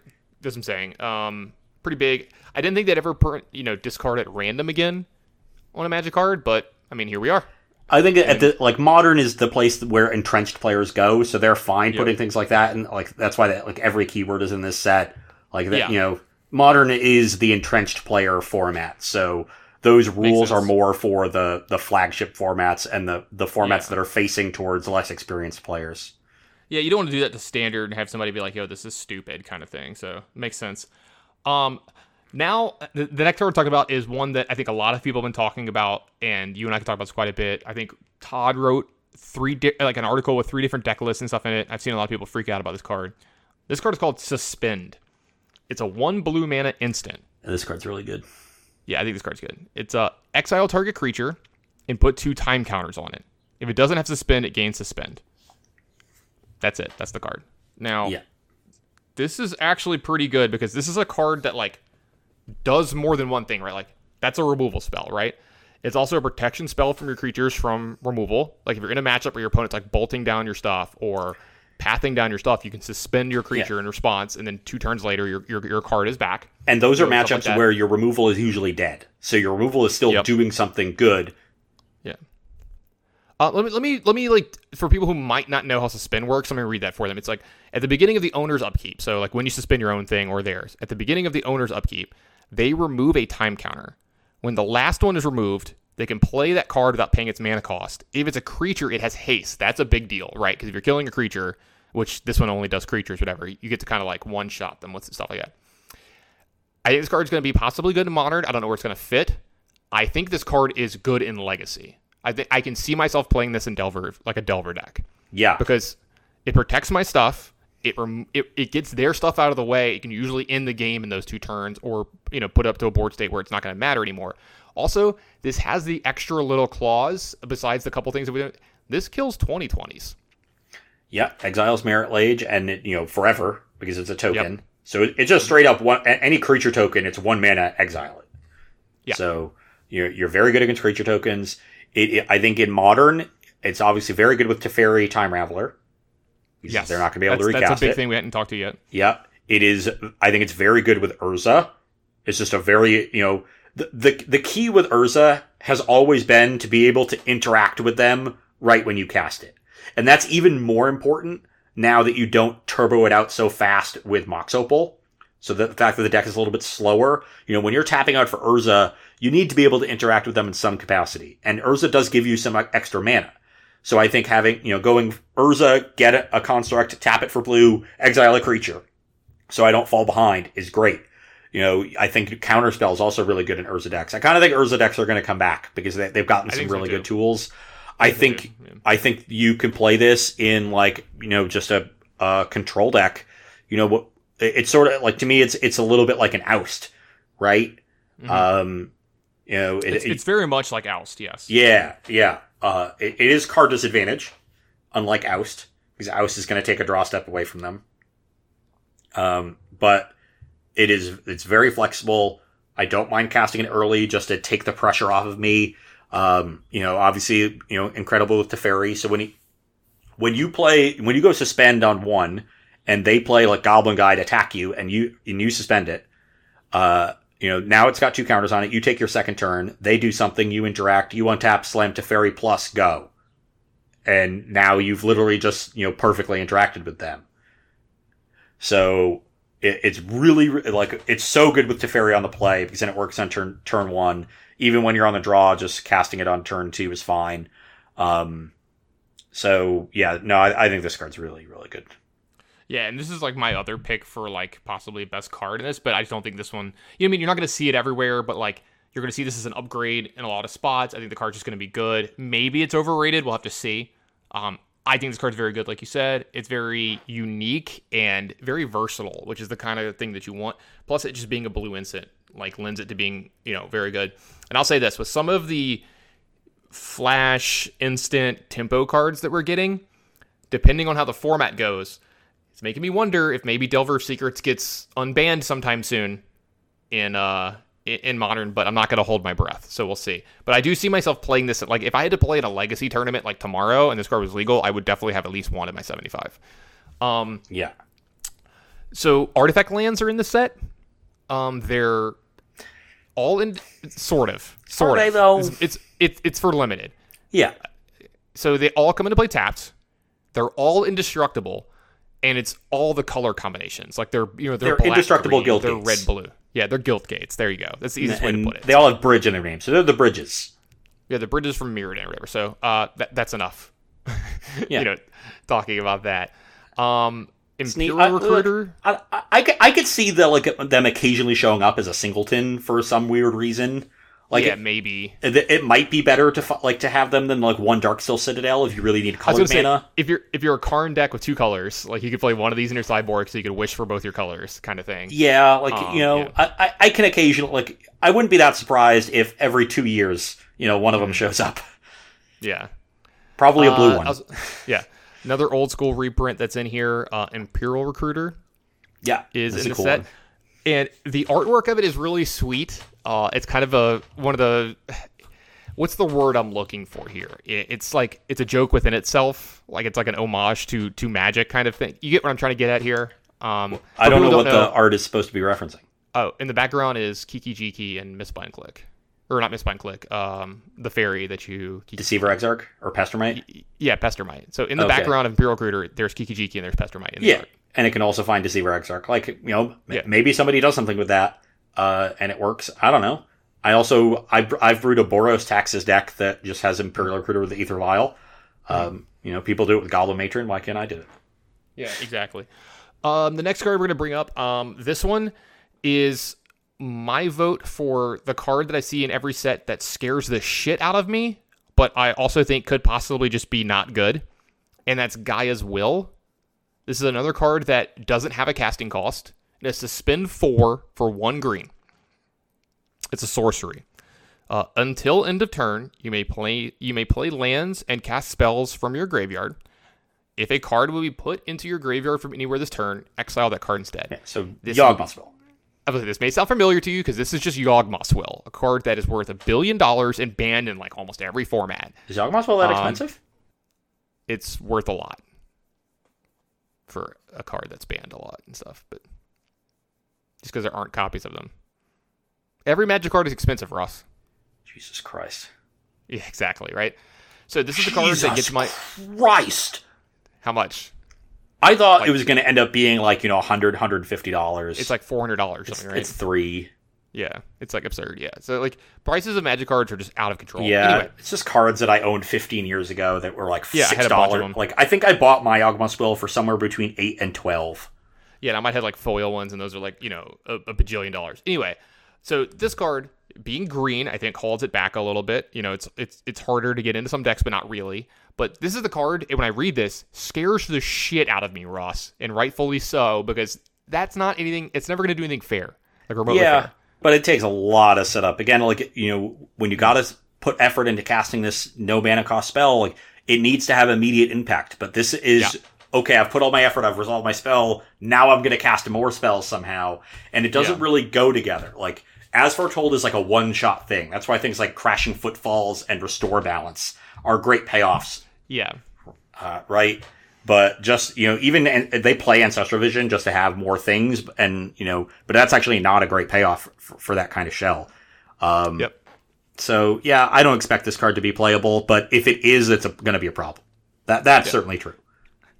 Uh, speaking of other green cards that can get kind of scary in this set, I know this one might have excited you a little bit you thought. Um, this is another reprint into modern. Quirion Ranger is in Yeah. the set. And for everybody at home that doesn't know what that is, it is a one green mana, one one elf ranger. Uh, return a forest you control to its owner's hand, untap target creature. You can only do this once a turn. Um, this is a card that has one. It has a pedigree of winning and legacy for over a decade. Now, yeah, it's been a staple of Legacy Elves, um, and it, you know, it's it's a popper staple. It has been for years in just mono green Stompy. It was very good back in its own day, even though green creatures were bad. You know, it was one of the best ones. This is just a good card. I think it, it can read not as good, but one of the subtle things that it does really well is it lets you play this really low curve deck with a super low land count, and you just make two land drops, and then the Quirion Ranger is basically your third land. And it's also a creature. It lets you play offense and defense sometimes. It lets you double activate things like Giver of Ruins or Knight of Relic, Knight of the Reliquary, if that's that your speed, or maybe you know Elvish Archdruid if I want even more mana. Um, so this is a cool card. I'm interested at this point in trying Cloudstone Curio Elves again. You know, people tried this back in the day in Modern, and it was never good enough. Um, this is, you know, with uh, Dwynen's Elite or Elvish Warcaller, and you still have Heritage Druid, Nettle Sentinel, Quirion Ranger, you know, eight Llanowar Elves, Elvish Archdruid, like, and, and Visionary. Cloudstone Curio can just draw your deck pretty easily. Uh, it can be a card advantage engine just with Visionary by itself. Uh, it can, you know, you, you can do a lot of a lot of cool stuff. So that's a, definitely a deck that I'm brewing. It will probably end up on versus live at some point because let's face it, I love fucking elves. So yeah. uh, yeah, uh, I'm not, you know, I'm not sure if, if it's good enough. Modern's a really powerful format, but it, this is one that's, you know, in my gray area. It's interesting. I certainly hope it's good enough, and I'm going to try to make it. I think it will be. I'm gonna go out on a limb and say that there's gonna be an like people are gonna play elves again. It might not be exactly tier one, but I think it's going to obviously make its way in there. Speaking of tribal cards, and I talked about about this earlier about like hold your breath for Merfolk. A good Merfolk card got printed in the set, but I'm gonna talk about it. Are a you, are you skipping over this Boros creature? Did I? I mean, we can just go back to it right after this. It's not a big deal. we'll we'll Um, cover so- Merfolk. It won't take long. So, uh, so I'm very interested in this card. I'm not going to try to pronounce his name because I'm not sure. It's something God of Sea and Sky. Uh, Thassa's just looking at this saying, or "Do you think I'm a joke?" Or, anyway, uh, this this am I a joke to you? No, this creature. It's um, it's one blue blue for a legendary creature, Merfolk God. If you control two other Merfolk, uh, this has indestructible. Uh, when this attacks, draw a card. And other merfolk creatures you control have Ward 1. And for people at home that might not know what Ward is because it's a new ability and you might not play uh, limited, is a your creatures have what's called like Ward 1. So it's kind of like a bubble for one. Anything that like targets them, any spell that like targets them, you have to pay one more. or, or ability, right? I think it's ability as well. I'm not 100 percent on that, but it's it's it's kind of like the Frost Titan ability. Yeah. Like Frost Titan would say Ward two, you know, kind of thing. So, um, I'll say this: I think this card is very good. I like this a lot for Merfolk decks. I don't think Merfolk decks are very good, and like never really actually have been. And the people who tell you otherwise are lying to themselves and cannot convince themselves otherwise that their pet deck is not good. If I just if I just if you feel very seen right now, I'm sorry but that's just how it is. I'm, I'm telling you from the pure grinder, like trying to win tournament perspective. Yeah. I don't think this card is going to, you know, out of nowhere make Merfolk tier one. I think this card is very good. I think it's very powerful, though it does have a problem the fact that it costs three And if you were playing Merfolk right now, you probably should be playing Lurrus in your Merfolk deck. Probably, I don't know. So like, it's a thing that kind of interests. You know, it's weird there. that's But my the weird thing power with it. level on this card is, yeah, the power level on this card is very high. Yeah, it, you know, it dodges lightning bolt, it dodges fatal push some of the time, so that those are both good things. The stats on it are great. I think it, it's going to play really well with unsettled mariner. So they, they sort of both Yeah. give like Yeah. now you have ward two essentially that they can accumulate on top of each other and protect your position. You know, this and Rishadan Dockhand, you know, the combination of the two might make Merfolk playable. I won't say good, but it might make Merfolk playable. Mm-hmm. And you Yeah, exactly. and I- you know how much it take that takes to you know for me to say. I I played Merfolk in a big tournament before, so I'm not gonna. I have not. Um, I, I swear the deck was actually good for the perceived metagame. We just got some of it wrong. Anyway, uh, the the the Boros card talking about was this General uh, Furios or Furios Rokiric. Ferrous Rockerick, yeah, Rockerich. Maybe Yeah, I don't know how to pronounce the last part. But know, Ferrous just means made of iron, so they're trying to you know he's got all the armor. Yeah, well, who cares what the name is? Let's talk about what the card does and how it kills its opponent because that's what everybody cares about. Yeah, so one so red white. one. I got Yeah, go I got one red white legendary creature human soldier hexproof from monocolored. Whenever you cast a multicolored spell, create a four four red and white golem artifact creature token. So think about you know immediately when I see this, I think three mana, one toughness, ugh, lava dart. But it's hexproof monocolored, so we've passed the lava dart test. It's a human. Lightning bolt, path to exile. None of that stuff. Fatal push. None of that stuff hits it. Yeah, it's it's a human. The human deck has several multicolored creatures in it already. As it plays meddling mage, it could play unsettled mariner if you really wanted it to. It play it can play general Kudro. It plays reflector mage. It plays mantis rider. Um, you know that's a good number. Unlike Hero of Precinct One, which like needed a huge density of multicolored spells because you you know you need to get a lot of one ones. You don't need to trigger this card that many times for it to be great. You know, if I trigger this once a game on average, I'm pretty happy. If I trigger it multiple times, I'm pretty sure the game's over, unless there's a sweeper. I think if you trigger this twice, the game is probably over. Yeah. Like So what what removal spells that are commonly played right now in modern deal with this? Like, there's not a lot of abrupt decays around. Wrenn and six. Wrenn, Wrenn okay, six. that's that's the problem. We figured out the problem for this card, Tannen. It's Wrenn six.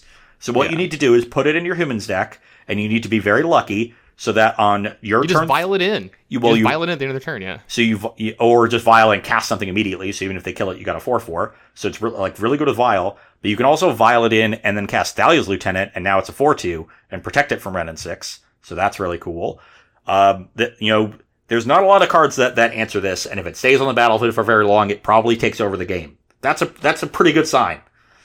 Yeah, I, I think this card is, is sneaky one of the better cards in this. I think it's very good. I think it fits into a deck that we've already got. So like I think this is one of the cards that's going to be a winner coming out of the set and being very good.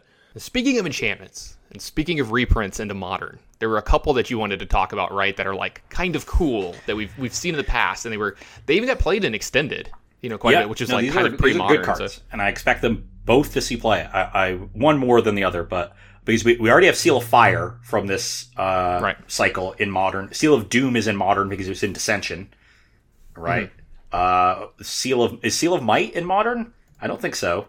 Uh, that one I'm not sure, and I think that's like one of the least playable ones. So It, it might be cool in Infect. That would that would be a cool cool deck to have it. So you, you just get Yeah. to spend the mana on your on your pump spell, and, um, because it gives Ahead three time? plus three, doesn't it? So like it's very good against lightning I- bolt. I- Maybe it gives plus two plus two. I don't I don't remember I don't remember. Yeah. Yeah, Anyway, uh, but regardless, Seal of Removal and Seal of Cleansing are both in this set. So Seal of Removal is like Seal of Fire, but instead of Shock, it's Unsummon. So one blue enchantment, sacrifice it, bounce a creature. And Seal of Cleansing is the same, but it's Disenchant, sacrifice, destroy, and, or, or is it, it? Yeah, it's it's either. Um, so these are effects that you know are occasionally wanted by decks, uh, more so Disenchant than, than Unsummon, but in this form, they're great with Lurrus. So if you want to like if you want to disenchant in your Lurrus sideboard, Seal of Cleansing is a pretty good one. uh, Yeah. So I, I definitely expect Seal of Cleansing to see play. Obviously, like in sharing a color with Lurrus too, so you don't even have to try. Uh, I, I I I wouldn't be surprised if Seal of Removal doesn't see play, but I also wouldn't be surprised if it does. Um, so It matters if, it, if if the enchantment part of it matters, right? Like you said with Lurrus, or like we've Yeah. seen the enchantment matters cards getting printed into into modern a little bit more. You could see maybe the disenchant one like showing up in you know like enchantress decks if enchantress becomes a thing, kind of you know. So Yeah. So uh, just cool things to keep note of. Those are easy cards to like skip over uh, and and not take note of. But Seal of Cleansing is definitely going to be a good one. Uh, but just, just wanted to make a note of those in case y'all had you know missed them. Speaking of cards that people did take note of, we're gonna talk about two one drops next. And uh, this, this first one, I'm just, I'm just gonna cut right to the chase on the first one because everybody freaked out about this one. Yeah. Uh, a new a new hierarch got printed, so it's one green mana for a zero one. It's got exalted, uh, but it taps for Jund instead of Bant. And not to not to be overlooked, this card is a goblin, which Yeah. matters. So it has I- a creature type that matters. I very much expect it to be in all forms of goblin decks. Um, you know, goblins have always needed a little bit of boost in terms of mana because the really good ones are like Matron, Ringleader, Sling Gang Lieutenant. Um, you know, th- they've been a mana hungry deck. Yeah, and so like this is actually kind of an upgrade in some ways if you think about that because like if you can make the deck good without Aether Vial, this is actually like better than Aether Vial in a lot of ways because like it gives you the mana boost that you need. You can play yourself out a little bit earlier. You don't get the like the double spell kind of thing or the uncounterability of Aether Vial, but this is another goblin for the ones that you mentioned, right? Like you hit this off Ringleader more, right? You can sacrifice this to Sling Gang Lieutenant. Like it it it works in the deck as a combo piece because it is a goblin that is Yeah. doing the job of one of your other cards. So like this is something you can see replacing Aether Vial in these decks. I, I it's not going to replace Vial, but it's going to supplement it, and that's important because the games where you had Vial and games where you didn't were very different games. And now you have games You where I have Vial and lands. games where I have Hierarch, and even games where you have both. You know, I can imagine going turn one Vial, turn two like Mogg War Marshal, play a Noble Hierarch, turn three or not, but like maybe like you know Snoop or whatever, and then you're like now you have four mana and a Vial on two, so you can cast a Ringleader and find you know a two mana two mana spell or uh yeah Vial on two and, and four mana. So like it, it, it having eight of your know really good one drops is going to be a huge boon to Goblin decks. I basically expect that every any any tribal goblin deck to splash for this card. Even if it's the only green card in your 75, it will be worthwhile. You have fetch lands, shock lands, and Cavern of Souls. That's more than enough. and it gives you good sideboard cards too. Like you could play ancient grudge and stuff too. Um, yeah, it feels like humans, right? Like when humans would go like you have the hierarch aether vial draws, and like you just could not keep up, Yeah. you know, kind of thing. And and I'll say this: goblins draws more cards generally than humans does. You know, you have stuff like ringleader to like you know refill your hand, and now this is just more mana for you to do all the things that you want to do. Yeah. And, and and there are other decks that are going to just going to want to use it no not as a goblin but just as a really good mana creature. Like I played it today in the Jund Sacrifice deck I was talking about. That was Collected Yeah. Company and Grist and Yeah. stuff. Like it was great in that deck. That's the deck I like. People were like, "Oh, Jund," and I'm like, I don't see playing this in Jund. I really, really don't. Yeah, Right. they've tried they've tried that before. People have put like Birds of Paradise and Double Hierarch in their Jund it's deck. not it's Yeah. not Deathrite Shaman. Like that was a completely different thing. Deathrite Shaman is like an actual planeswalker. It's Yeah. more than a mana creature. It can kill your opponent and you get value off of it. When you when you cascade into Deathrite Shaman, you're happy. When you cascade into this card, you're not. You want to flip the table. Yeah. Like, yeah, yeah. That's the difference. yeah. I, the Jund Sacrifice deck, I think, is like uh, a quiet deck that like probably wasn't really a thing, and then all of a sudden could be very scary in Yeah. this format. And, and maybe there's like you know Kiki cord decks that want this that like are colored differently than they have been in the past. Maybe like I I, I don't know. They're like this, you know, this is just one of the best cards in the set. It's not remotely close. It's it's it's going to be in both our top eight lists, uh, and it's going to see a ton of play. Nah, fuck Jund. but no, I'm just joking. Sorry, sorry, Jund guy. and I'm, I'm, you know, I'm just excited. Just, if, you know how much I love mana creatures. Yeah. Also, sorry, Jund guy and girl. Uh, you have to get four of these foil. I don't make the rules. That's just how it is. I, I want to, what, what I want to see is the deck that plays eight hierarchs and just has so much exalted. You're just like always attacking with one creature, like at plus It's seven. like a nine nine. Yeah. it's, it's just- it's just gigantic. All right. This other card is another one drop that got people pretty excited, and there's been a lot of discourse on this card. Um, this is Dragon Rage Channeler. It's a one red one one. Uh, a, there's another one drop as well that we'll talk about in a minute, but uh, these got previewed together. This one is a creature uh, human shaman, and it says whenever you cast a non-creature spell, a non-creature spell, surveil one, and this matters because this has delirium, you know, uh, an ability we haven't seen in a long time, where it says as long as there are four or more card types among cards in your graveyard, this creature gets plus two plus two, has flying, and has to attack every turn if able. So here's the big thing. A lot of people immediately are like, this is Red Delver of Secrets, right? Because it's like a three power flyer for one mana, and it has that kind of feel to it, right? I see where they're going with this comparison. It is not. You can't make this thing flip in the same way that Delver does. Like you have to once Delver hits the board, you don't actually have to like put any more resources into it. Like you're not like magically trying to make your you know graveyard have four different things you're just trying to reveal the top card of your library which is most of your deck anyway right and so each of them goes a different way on like on like what it takes to reveal them um it's not blue which which is a big deal and i actually think it's better in modern is being not blue because you can you can play this in like the more aggressive shells right Yeah, you just play it in about- prowess decks. You have Mishra's Bauble as Yeah. an extra card type and a way to immediately Seal surveil with it. Uh, yeah, you know, Fire. all, all that stuff like lava dart. You know, it's easy to get lands in the graveyard. Uh, like this card is interesting to me, and I and there are going to be games when it looks really really good. But there's also going to be games where it's a one mana one one for three turns, or games where you get you cast it and it gets lava darted. Like Yeah. secretly, one of the reasons that prowess is so good is that Soulscar Mage and Swift Spear have two toughness. I'm not Yes, like. Do exactly. people realize this? Like that's really important. if they Now- if they were both had one toughness, the deck would be completely unplayable. Yeah. Now I will say this: I actually think that's possible. This is a better legacy card than it is a modern card because you don't have lava dart, right? Not every deck plays ways to kill a one drop, and I think that is one thing that you've seen in the past with Delver decks is it's never had well when it had DRS, it had the eight one drops that were just absurd. And do you remember how powerful that deck was when like I just always had a good creature run one? I either had Delver Seekers or I had Deathrite Shaman in my, in my opening hand every game. So this can get you up to that like eight one drop thing that you want to do, or like seven or whatever. I don't like the idea of adding a whole bunch of more non blue cards to the deck. Again, you probably have to change your deck up a tiny bit, right? But it might not be that hard. It's the fourth card type is going to be the problem, I think, because you can get instant sorcery and land into your into your uh, graveyard pretty easily in those decks. The fourth type, like guaranteeing getting a creature or whatever, is going to be more difficult, but you do have surveil uh, tacked onto this card. Yeah, like chan- like the channeler itself helps helps fuel it, but you Mm-hmm. just need like I think you just need bauble because then you have the the extra card type that's just in your So- deck.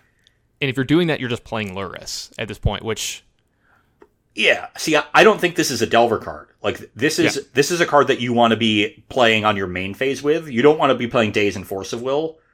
You know, if you don't have to. This is this is a prowess card more than a Delver card, and those are two very different decks. Um, and the issue is like it's pretty. It, it's and uh, so th- that's the problem for it in Legacy. Whereas it, it, ne- you you know in Legacy you need to be playing Daze and Force of Will. And so you just need to be playing the Delver style and not the main phase prowess style. But in modern, it being one toughness is a huge liability. So in both cases, there's a strength and a weakness. And it, it, if it had two strengths in one of the formats, then I'd be excited. But it's it's it seems to me like it's going to be mediocre in both. and that's that's what I was going to go to because I remember you know you were asking me before the show you were like do do you think this card is good in like Legacy or whatever blah blah blah and I was like I'm not 100% sure and I think this is going to be the card that I am most likely to be wrong on right where I'm like yeah I'm not sure this is it and then it's like just becomes a staple right like it's possible that it happens a new kind of kind of deck happens I saw some discourse around this where people are like, well, if this card's good, we can finally ban Delver of Secrets, which I think is just absurd. But anyway, like just don't ban me from the format, please. But anyway, um, this is this card's interesting. I like cards like this. I like that they're pushing more cards like this. It's really cool. I think it could be very powerful, so we'll have to see. Yeah, We're gonna see some people construct decks in some strange ways with this. It, it could And- end up playing better than I think it will because you know sometimes you you just you know I, it depends how quickly you can assemble delirium. Yeah. What's the name of the black green creature that like has delirium? It's a four four that Brennan loved. Uh, Grim, um, grim. Hunter or something like that. Some something with hunting, whatever it was. But like, there's some people I'm sure they're gonna try to jund decks with that, and I think your deck just is like too bad against prowess or whatever. Like, Can can we play like a Dreadhorde Arcanist deck with this? I mean, I'm not saying you can't. It sounds pretty good to me. That deck is kind of grindy though. It's not really interested in a one mana three three flyer. Yeah, but like it's it's pretty cool, right? The way that they work with each other because like you can cast a spell to do something, and then you're like, I can surveil the spell into my yard to act, you know, to like attack of my Arcanist because that's the spell that I want to bring back this turn. Yeah. type thing. So like there there's some cool synergy there, you know, Yeah. for sure. Um, surveil and Arcanist work really well together. You know, um, the problem is is like again, you're probably not good against prowess. You're not as fast as prowess as is killing other decks. So it's like you need to be better at a lot of other matchups. And, and you're not trying to be that fast. You're trying to be interactive. And But you get what I'm saying. Like you need you need to have reasons. Like it's like me being resilient and playing a longer game is that better in enough matchups that I don't play prowess instead. Does that make sense? What I'm trying to say there? Like yeah, yeah. like when you when you're playing a deck like that, you need a reason to be playing that version of the deck versus another one that might just be a better version of your deck. Like Th- This to me is a is a classic card where the, the sum of its parts are quite good.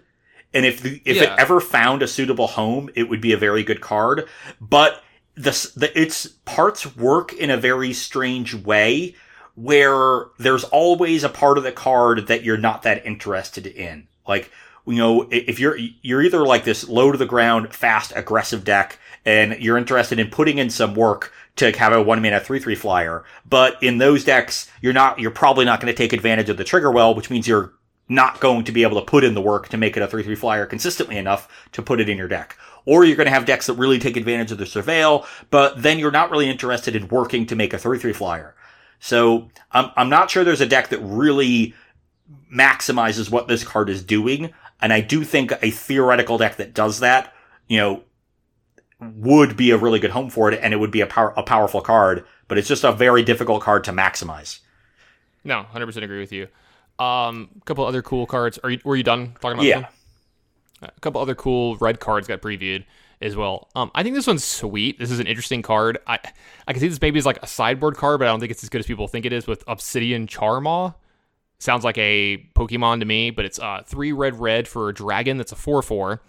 It's this spell costs one less to cast for each land your opponent produce uh, your opponent controls that could produce uh, the colorless mana thing. It's got flying, obviously, as a dragon. And then when it enters the battlefield, it destroys target non-basic land an opponent controls. So people are like, "Oh, kills Tron, kills Tron." I'm like, "Yo, this card's fucked up." But here's the problem: you can't cast it before they tap for seven mana, Yes, unless you can. you're unless you're cheating on mana. So I'm like, no, if they have three lands in play, they've they've tapped for for But, for but seven if mana. you you can on the play, if you're on the play, you get to three mana when they have two lands, and you can cast it and blow one up. yeah, okay, so so it works yeah. on the play. It does not work on the draw unless you have ignoble hierarch, which you do. Or you could play, uh, you know, oh, Assuming Spirit Guide's banned now, right? Correct. Right. So you can't. Yeah. You could play the, the two mana, make three mana red card, but that's like pretty all in. You just play Blood Moon at that point, which is better. probably, Exactly. but- Like my issue is like the decks that would want an effect like this are the decks that already have a great Tron matchup and don't need to sideboard it. Like Yeah. it's it's the the Gruul land destruction deck. Like they're playing Blood Moon and Stone Rain, and they can't main deck this over those because they, you can't cast this consistently for three mana. Um, so yeah, like it. You know, I think there were situations like five years ago where this would have been a really welcome sideboard card against Tron Yes. for a lot of decks, Yeah. but those days are gone. and like the cool thing about it is, is like it's it's also a win condition, right? Like you know you're you're disrupting them, but you're also putting a four four flyer into play, which is a big deal, you know, kind of thing for cheap. So th- that's where like it could possibly. Yeah, maybe you're Um, interested in this as like a cord target in some decks. Now, uh, the next red card we want to talk about is pretty cool because this is a reprint into modern, and this is a card that I do think has a chance of showing up quite a bit, and that's Flame Rift. And this is something people talked about for a while that this could show up in modern. This is a card that could be okay. You know, Patrick Sullivan is a, is a big fan of this type of card. It's one in a red sorcery. Flame Rift deals four damage to each player. So this is a card that you know gets around stuff like you know you have you have hexproof or whatever. You can't be targeted, things like that. It's a symmetrical effect, but it's four damage for two mana which is very very good. And if Burn makes a comeback, this is a card that you could see like it just finding a home in that deck right away. Yeah, I, I so I think on the surface, yes, you would certainly consider it. And I've thought about it, and ultimately, I've come to the conclusion that I don't think I would want to put it in most modern burn decks. At least, like, I, I wouldn't want to take the way the modern burn deck looks now, cut four And of it, four two yeah. mana cards and add four flame rifts. There's no card that I think flame rift is, is better than. I think six years ago when they were main decking Skullcrack consistently, I would have much rather have have had flame rift. Now you might be saying, well, why is that? Because this card is a staple in Legacy Burn. And, you know, Legacy is a more powerful format, so presumably the card, you know, transfers well to Modern. But that's not actually true. The main difference between Legacy and Modern is that Modern has a lot more creatures and a lot more aggression.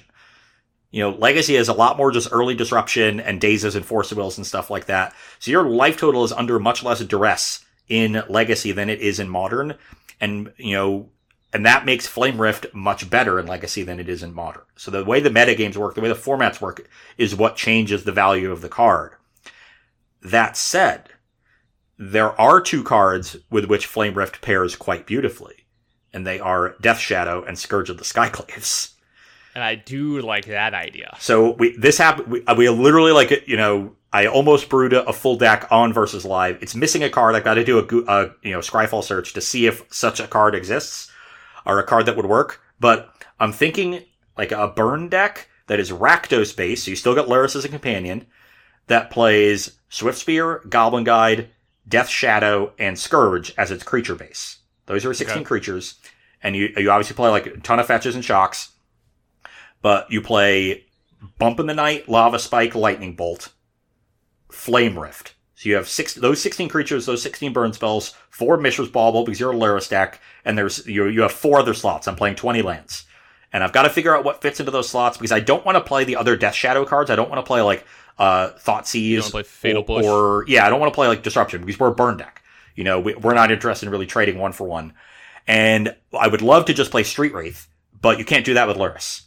And it might turn out that this deck just doesn't needs to play Street Wraith and you can't play Lurrus, which would make the deck much worse. So I've got to look to see if there's something else that can work in that slot. Like maybe mutagenic growth, but like mutagenic growth is awkward because it doesn't um like it it, it doesn't really help you cast uh Death Shadows. the shadows Shadow unless Yeah. you have another creature, which is you know Right. uh but like maybe you just end up playing like gut shot. Like that's that's the kind of stuff that you have to resort Yeah, to. maybe. And honestly, like at that point, if you have that many free spells, you might just play like 19 lands and play like a shard volley. I don't know. Uh, but that's where I think Flame Rift has some potential in enabling uh, Death Shadow and Scourge of the Skyclaves. I just don't. I don't Because think it, the, literally deals it deals eight damage when you have a shadow in play. yeah Like when you cast Flame Rift, because like deal four to you, deal four to me. My shadow's four bigger now. Like yeah you know, what I mean, it's, it's it's like technically eight damage. So that's a lot of damage. yeah, So that- to your opponent. I mean, obviously it's eight damage symmetrically, but you get what I'm saying. So it's you know, I, I, math hard Yeah, that, things. that's that's where I think that card has has some potential. Um, another red creature got previewed. I wanted to see if you if you thought this was playable. I think it might be too much mana and too slow for Yeah, prowess. I don't decks, think but this there's is playable. Yeah, the Harmonic Prodigy, just for everybody at home. It's one in a red, it's a 1 3, it has prowess, and if an ability of a shaman or another wizard you control triggers, that ability triggers additional time. I'm sure people will try this out. I don't see it. I think it's just too slow. for prowess Monastery Swift Spear is not a shaman; it's a human monk, correct? Mhm. I And then, so, yeah. but Soulscar Mage is a wizard, if that's a thing you're interested in. Um, so yeah, like I, I just don't think this card's good enough. Maybe, maybe it's cute in some some deck, but to me, the, like, there's a huge difference between one mana prowess creature and two mana prowess creature. Yep. Uh, two more cards that are very iconic that are getting printed into modern that have never been here before, and I think one of them could actually show up. Uh, Mirari's Wake and Upheaval. I can see Upheaval making it into like an Urza's deck or something. I, I agree. This would be a very different Urza style deck. When I talked about it with, uh, was it is it just suspend the one the removal spell? yes. So like That kind of called Suspend, yeah. Yeah, that kind of Urza deck is like basically a control deck that utilizes Urza. And What, you up- want to suspend your own thing and then upheaval? no, no, no. Um, though that is a neat thing to do. You would probably still play suspend in this deck. Um, but this version of, of an Urza deck that plays upheaval is going to be very proactive, very like all in on cheap artifacts, three or four Mox Ambers. Like that's going to be a key part of, of this kind of deck. So you can generate as much mana as quickly as possible, and you have a low curve of cheap artifacts. I'm not, like, there's got to be like some other payoff somewhere. Size an awkward one because the tokens don't work with upheaval. But upheaval is a ridiculously powerful magic card, like just ridiculous. Uh, and Urza seems to be like the best way to generate a lot of extra mana for it. But it's a very different style of deck. Uh, I haven't like, I'm I'm intrigued by the combo of those two. I haven't thought about it that much. Uh, this is something I'll probably leave to Corey when it comes to Versus. Um, I might, you know, look some things up and make some suggestions to him because you know Corey misses a lot of cards that are from b- before his time. So like the first five years of Modern, he he doesn't have the same sort of encyclopedia in his head that I do. Um, Right. So He's not as old as we are. exactly, it's- that's it's I was trying to say that in a, in a more polite way, but I I just cut right through the bullshit. Yeah. So I, I don't really see the any other source of additional mana to make upheaval work. But with Right. Urza, it seems really cool. So there's a couple other cards in here that are cool. I'm kind of like gonna gloss over because I want to get to this card before. Um, you know, I'm trying to make our show super long or whatever day. I've been trying to get you know a lot of the big Yeah. cards, and this is one that got spoiled today that I think has a chance to be pretty good. And this one's just Ragavan, uh, Nimble Pilferer. So we've seen Ragavan as a token before in the past, but now we actually get the card Ragavan. It's a legendary creature, monkey pirate. It's one red mana. and It's a two one. Uh, whenever it deals combat to a combat damage to a player, you create a treasure token and exile the top card of that player's library. Until in turn, you may cast that card. And it also has dash for one in a red. For people who don't know what dash is, it's a you can cast the spell for its dash cost. If you do, it gains haste, and then it's returned from the battlefield to its owner's hand at the beginning of the next end step. So you can kind of like attack your opponent who has like sorcery speed removal. You know, it plays around like Wrath of Gods. It's not going to come up too much in modern, but it plays around some removal. Anyway, or late in the game, you can dash it and like get the uh, ability right away. I have seen probably the widest delta on this card alone that has been spoiled, or possibly the widest delta of like from I don't think this is very good to I think this is actually busted. You know, I've had a lot of people say that this is like the new Dreadhorde Arcanist type card. And some people are like, yo, this is Jackal Pup, and Jackal Pup was like kind of unplayable. Here's the thing. I think this kind of goes back to the other one drop we we're talking about.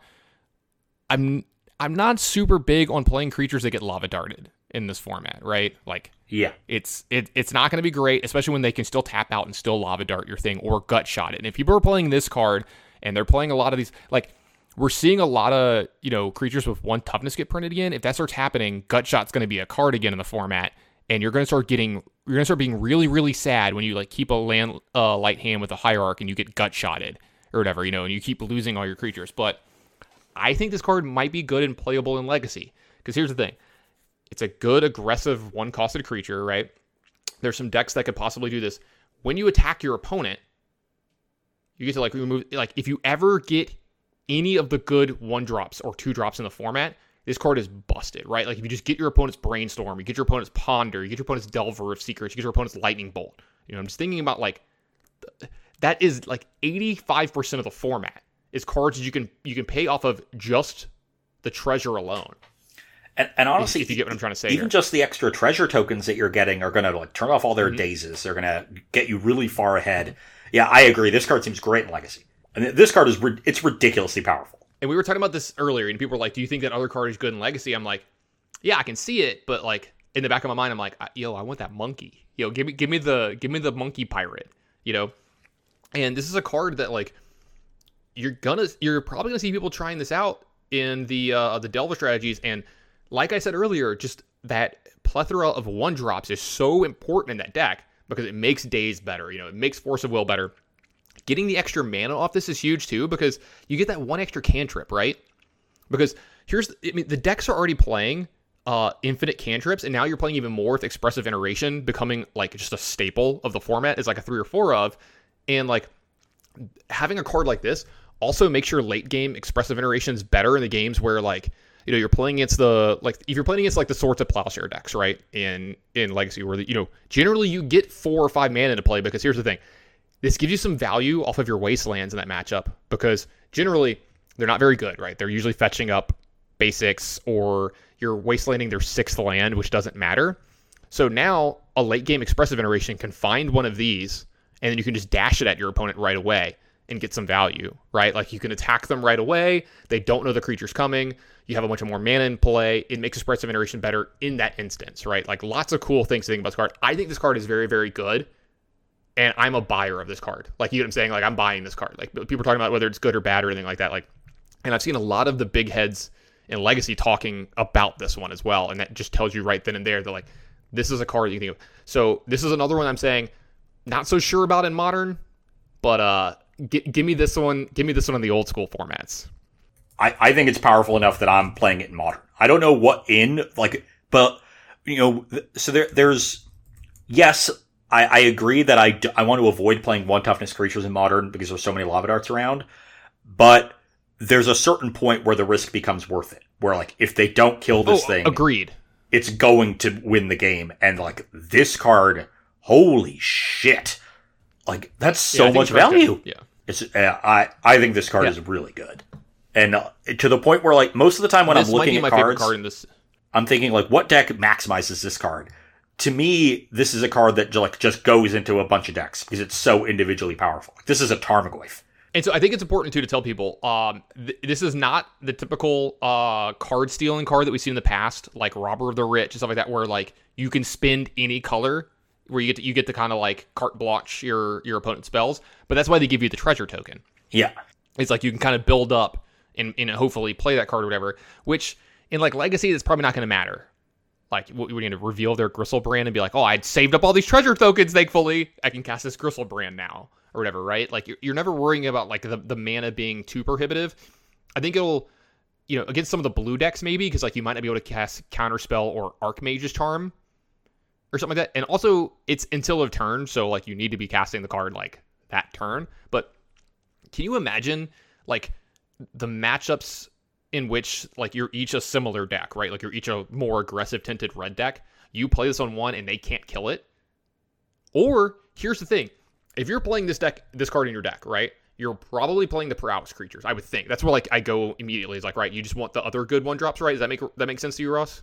yeah, So you'd probably be playing mutagenic growth, right? So like not only does it kill your opponent faster, but it also protects your creature from lava dart. yeah. Like that all makes sense to me, right? So like I I think this this this the more I'm I'm convincing myself this might be my number one card now so far. Uh, the card is re- it's it's really good. Yeah. I mean, I'm it's, a it's a, it's a one mana two one that that does somewhat limit. Like we're we're just keep we keep imagining what happens when we cast the card on turn one, especially when we're in the play. But like you know, then you got then you imagine like what happens when I have three of them in my hand when it's legendary. What happens when I draw it on turn four and my opponent's a creature deck.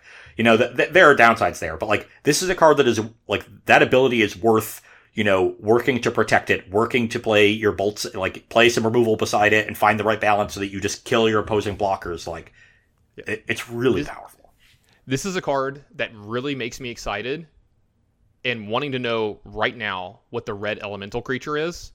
Oh, because yeah. it's something to do with the extra copies, right? You can pitch the red card to evoke whatever. Like if, if that thing does damage, like imagine your opponent just has a blocker in play, and you're like, all right, like pitch my extra copy of Ragavan Yeah, to kill, your, blocker, stuff, or connect, flip or- over your three drop yeah. and cast it because I have all this extra mana because my removal Yeah. spell was free. just get fucked. Just get literal fucked. Like Yeah. I.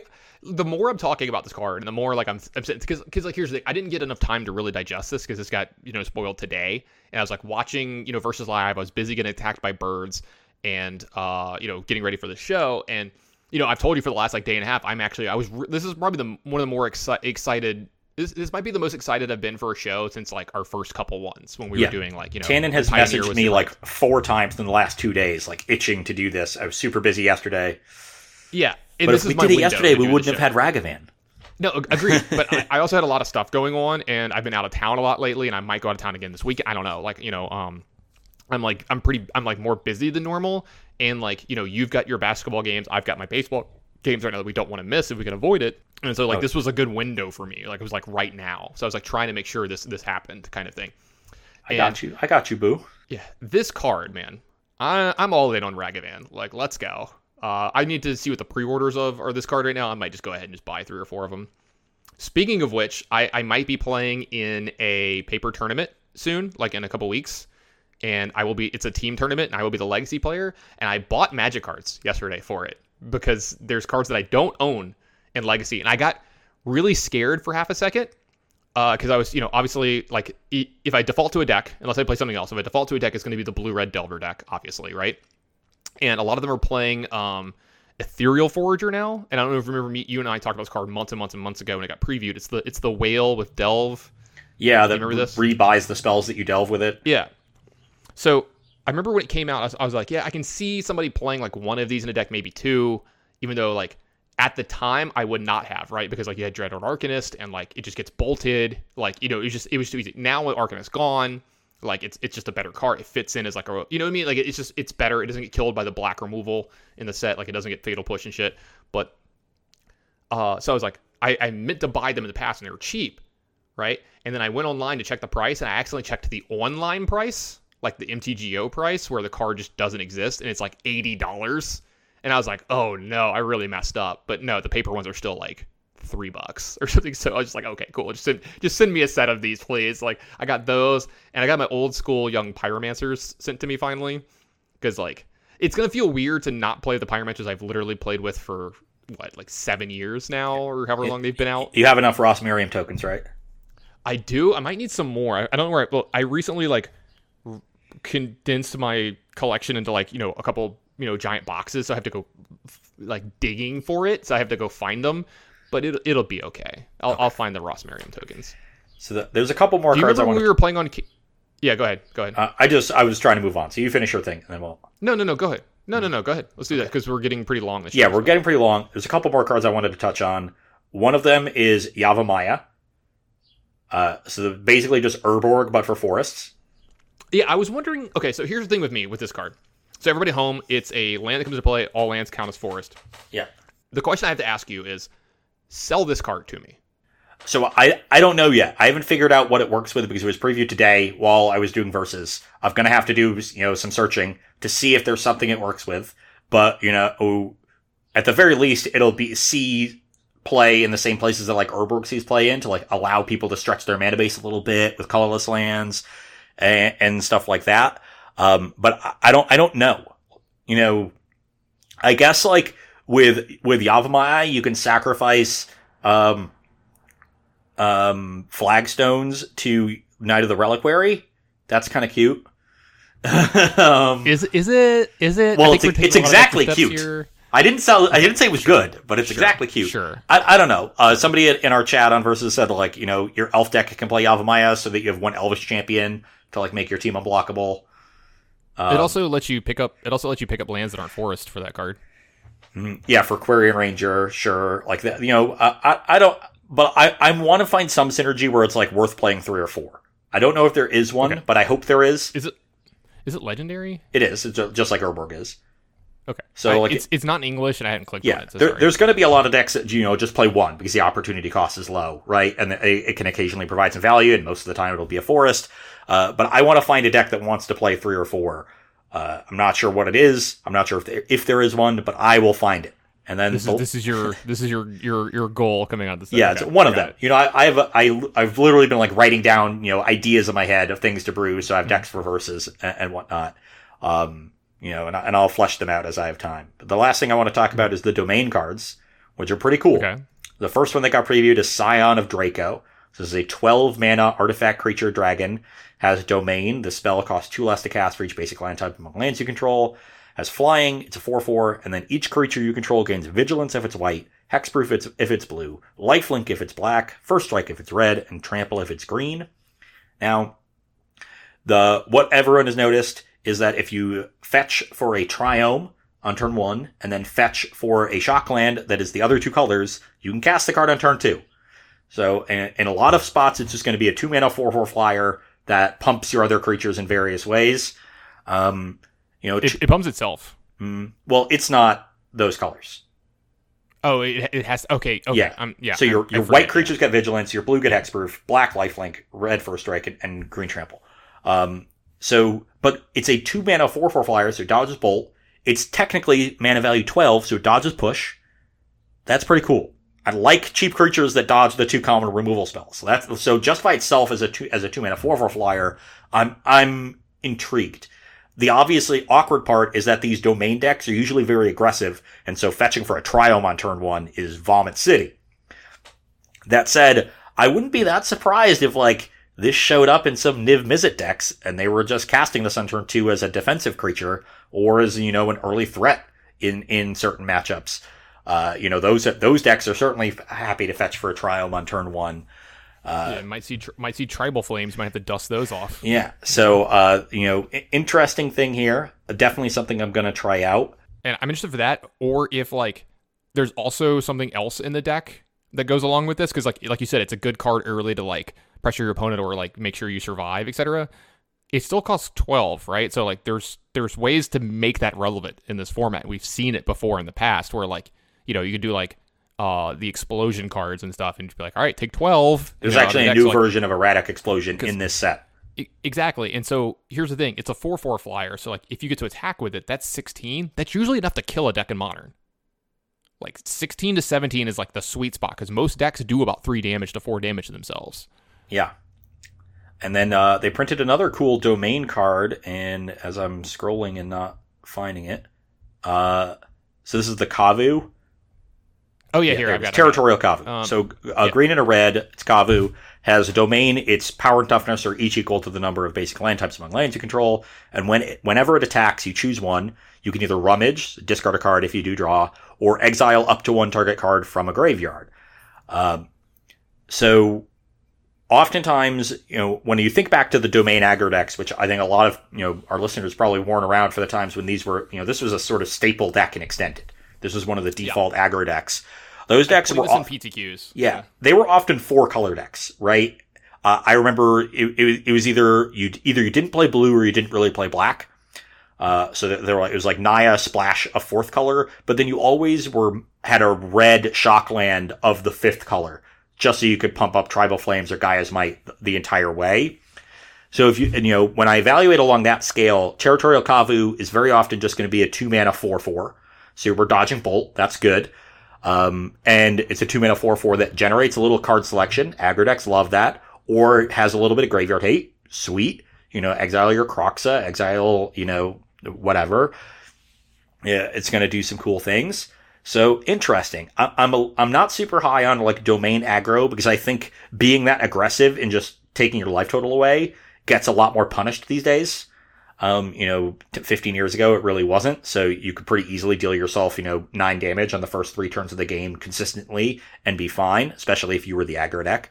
Uh, that, that's less true now, but getting some really powerful cards here, uh, and it, you know, that's definitely something I, I'm going to be interested in trying out. The one thing that I thought of is obviously if, if we're fetch shocking all over the place, you know, maybe we just want Death Shadow too, and that's great. But Death Shadow and Scion of Draco are not a combo because black gains lifelink, and you do not Yeah. want your Death Shadow to have lifelink. It just immediately dies. Yes. Uh, yeah, and like when I see this card, I think of all those things too. It also makes me think like if this is a card that's playable and good, I start thinking of Wild Nacatl and Tarmogoyf again, like two iconic cards from Modern that have been soft banned, even though one was unbanned. You know what I mean? Like they're just not that played anymore. And you start seeing this, and you think of the the Jund hierarch and stuff too. And like I think this is cool that they've given new tools to these like green red X, green red black X decks that are creature decks in the format because we've kind of been missing this deck in modern for like a long time, right? Like the the the creature deck that here's the thing. It is the aggressive deck in a lot of matchups, but then when it plays against like prowess or plays against shadow, it, it is the mid-range deck. So it is like Jund. You know what I mean? Like it takes on its different roles and stuff. And this card's cool. Like, you know, like you said, uh, you know, getting to exile cards from your opponent's graveyard very relevant. Getting to discard a card for value is very relevant too. Like you get to cycle through your deck a lot faster, find your fetch lands, and make sure your creature is as big as possible. I, I think there's a lot to like in this card for sure. Yeah, I agree. Um, you know, I'm like I said, still a little skeptical, but I, I'm I'm like you. Like slow. I and I think I, I said this on versus today is that the one the my major qualm with the current modern metagame is the fact that there's basically only one aggro deck and it's Monastery Swiftspear. There's a couple different flavors of Swiftspear, but if you're Yeah. if you're an aggressive deck in modern right now, that's the only game in town. And I'd like to see the the modern horizon for uh aggro decks expand a little bit. And I'm seeing some ways that we can possibly do that, and I'm a little excited by that by that prospect. So yeah, like you know, uh, I would love to see Wild Nacatl be playable in modern because it basically never has. Yeah. Yeah. And it was banned for a long time. Like Yeah. uh like uh Swiftspear is like Mountain Dew right now. It's like someone's like, Do you want a Mountain Dew? Well, which mountain which of the seventeen good Mountain Dews do you want? You know, like you know, Yeah. all that stuff, you know. Like uh Is, so is it Prowess's yeah, Baja definitely- Blast? definitely like what's going on. if you're mono red, you're you're code red. That's code red. The the Boros one can be live wire because it's a little bit lighter. Baja Blast is the one that's only at Taco Bell. No, I was gonna say I. Uh, it's funny. I had the Captain America meme for the first two. I was like, I understood that reference. Yeah. I know. I know the Baja Blast one, but obviously because of Meebo on on Twitter. Yeah, Uh, because of Allison on Twitter, and the Code Red one. That one's been around for like quite a while. that one came out And when I was like- in seventh grade. yeah. So I was in like college. I, No, it- no, I probably remember. school, so I remember I- that. I, it would have been.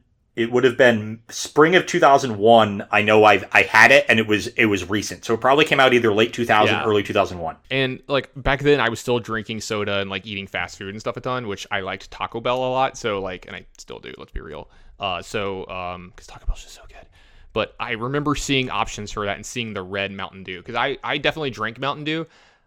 We should have a fun one day, Ross. If I'm ever hanging around you again, like if we ever get to that stage in life again, and have me drink a Mountain Dew in front of you.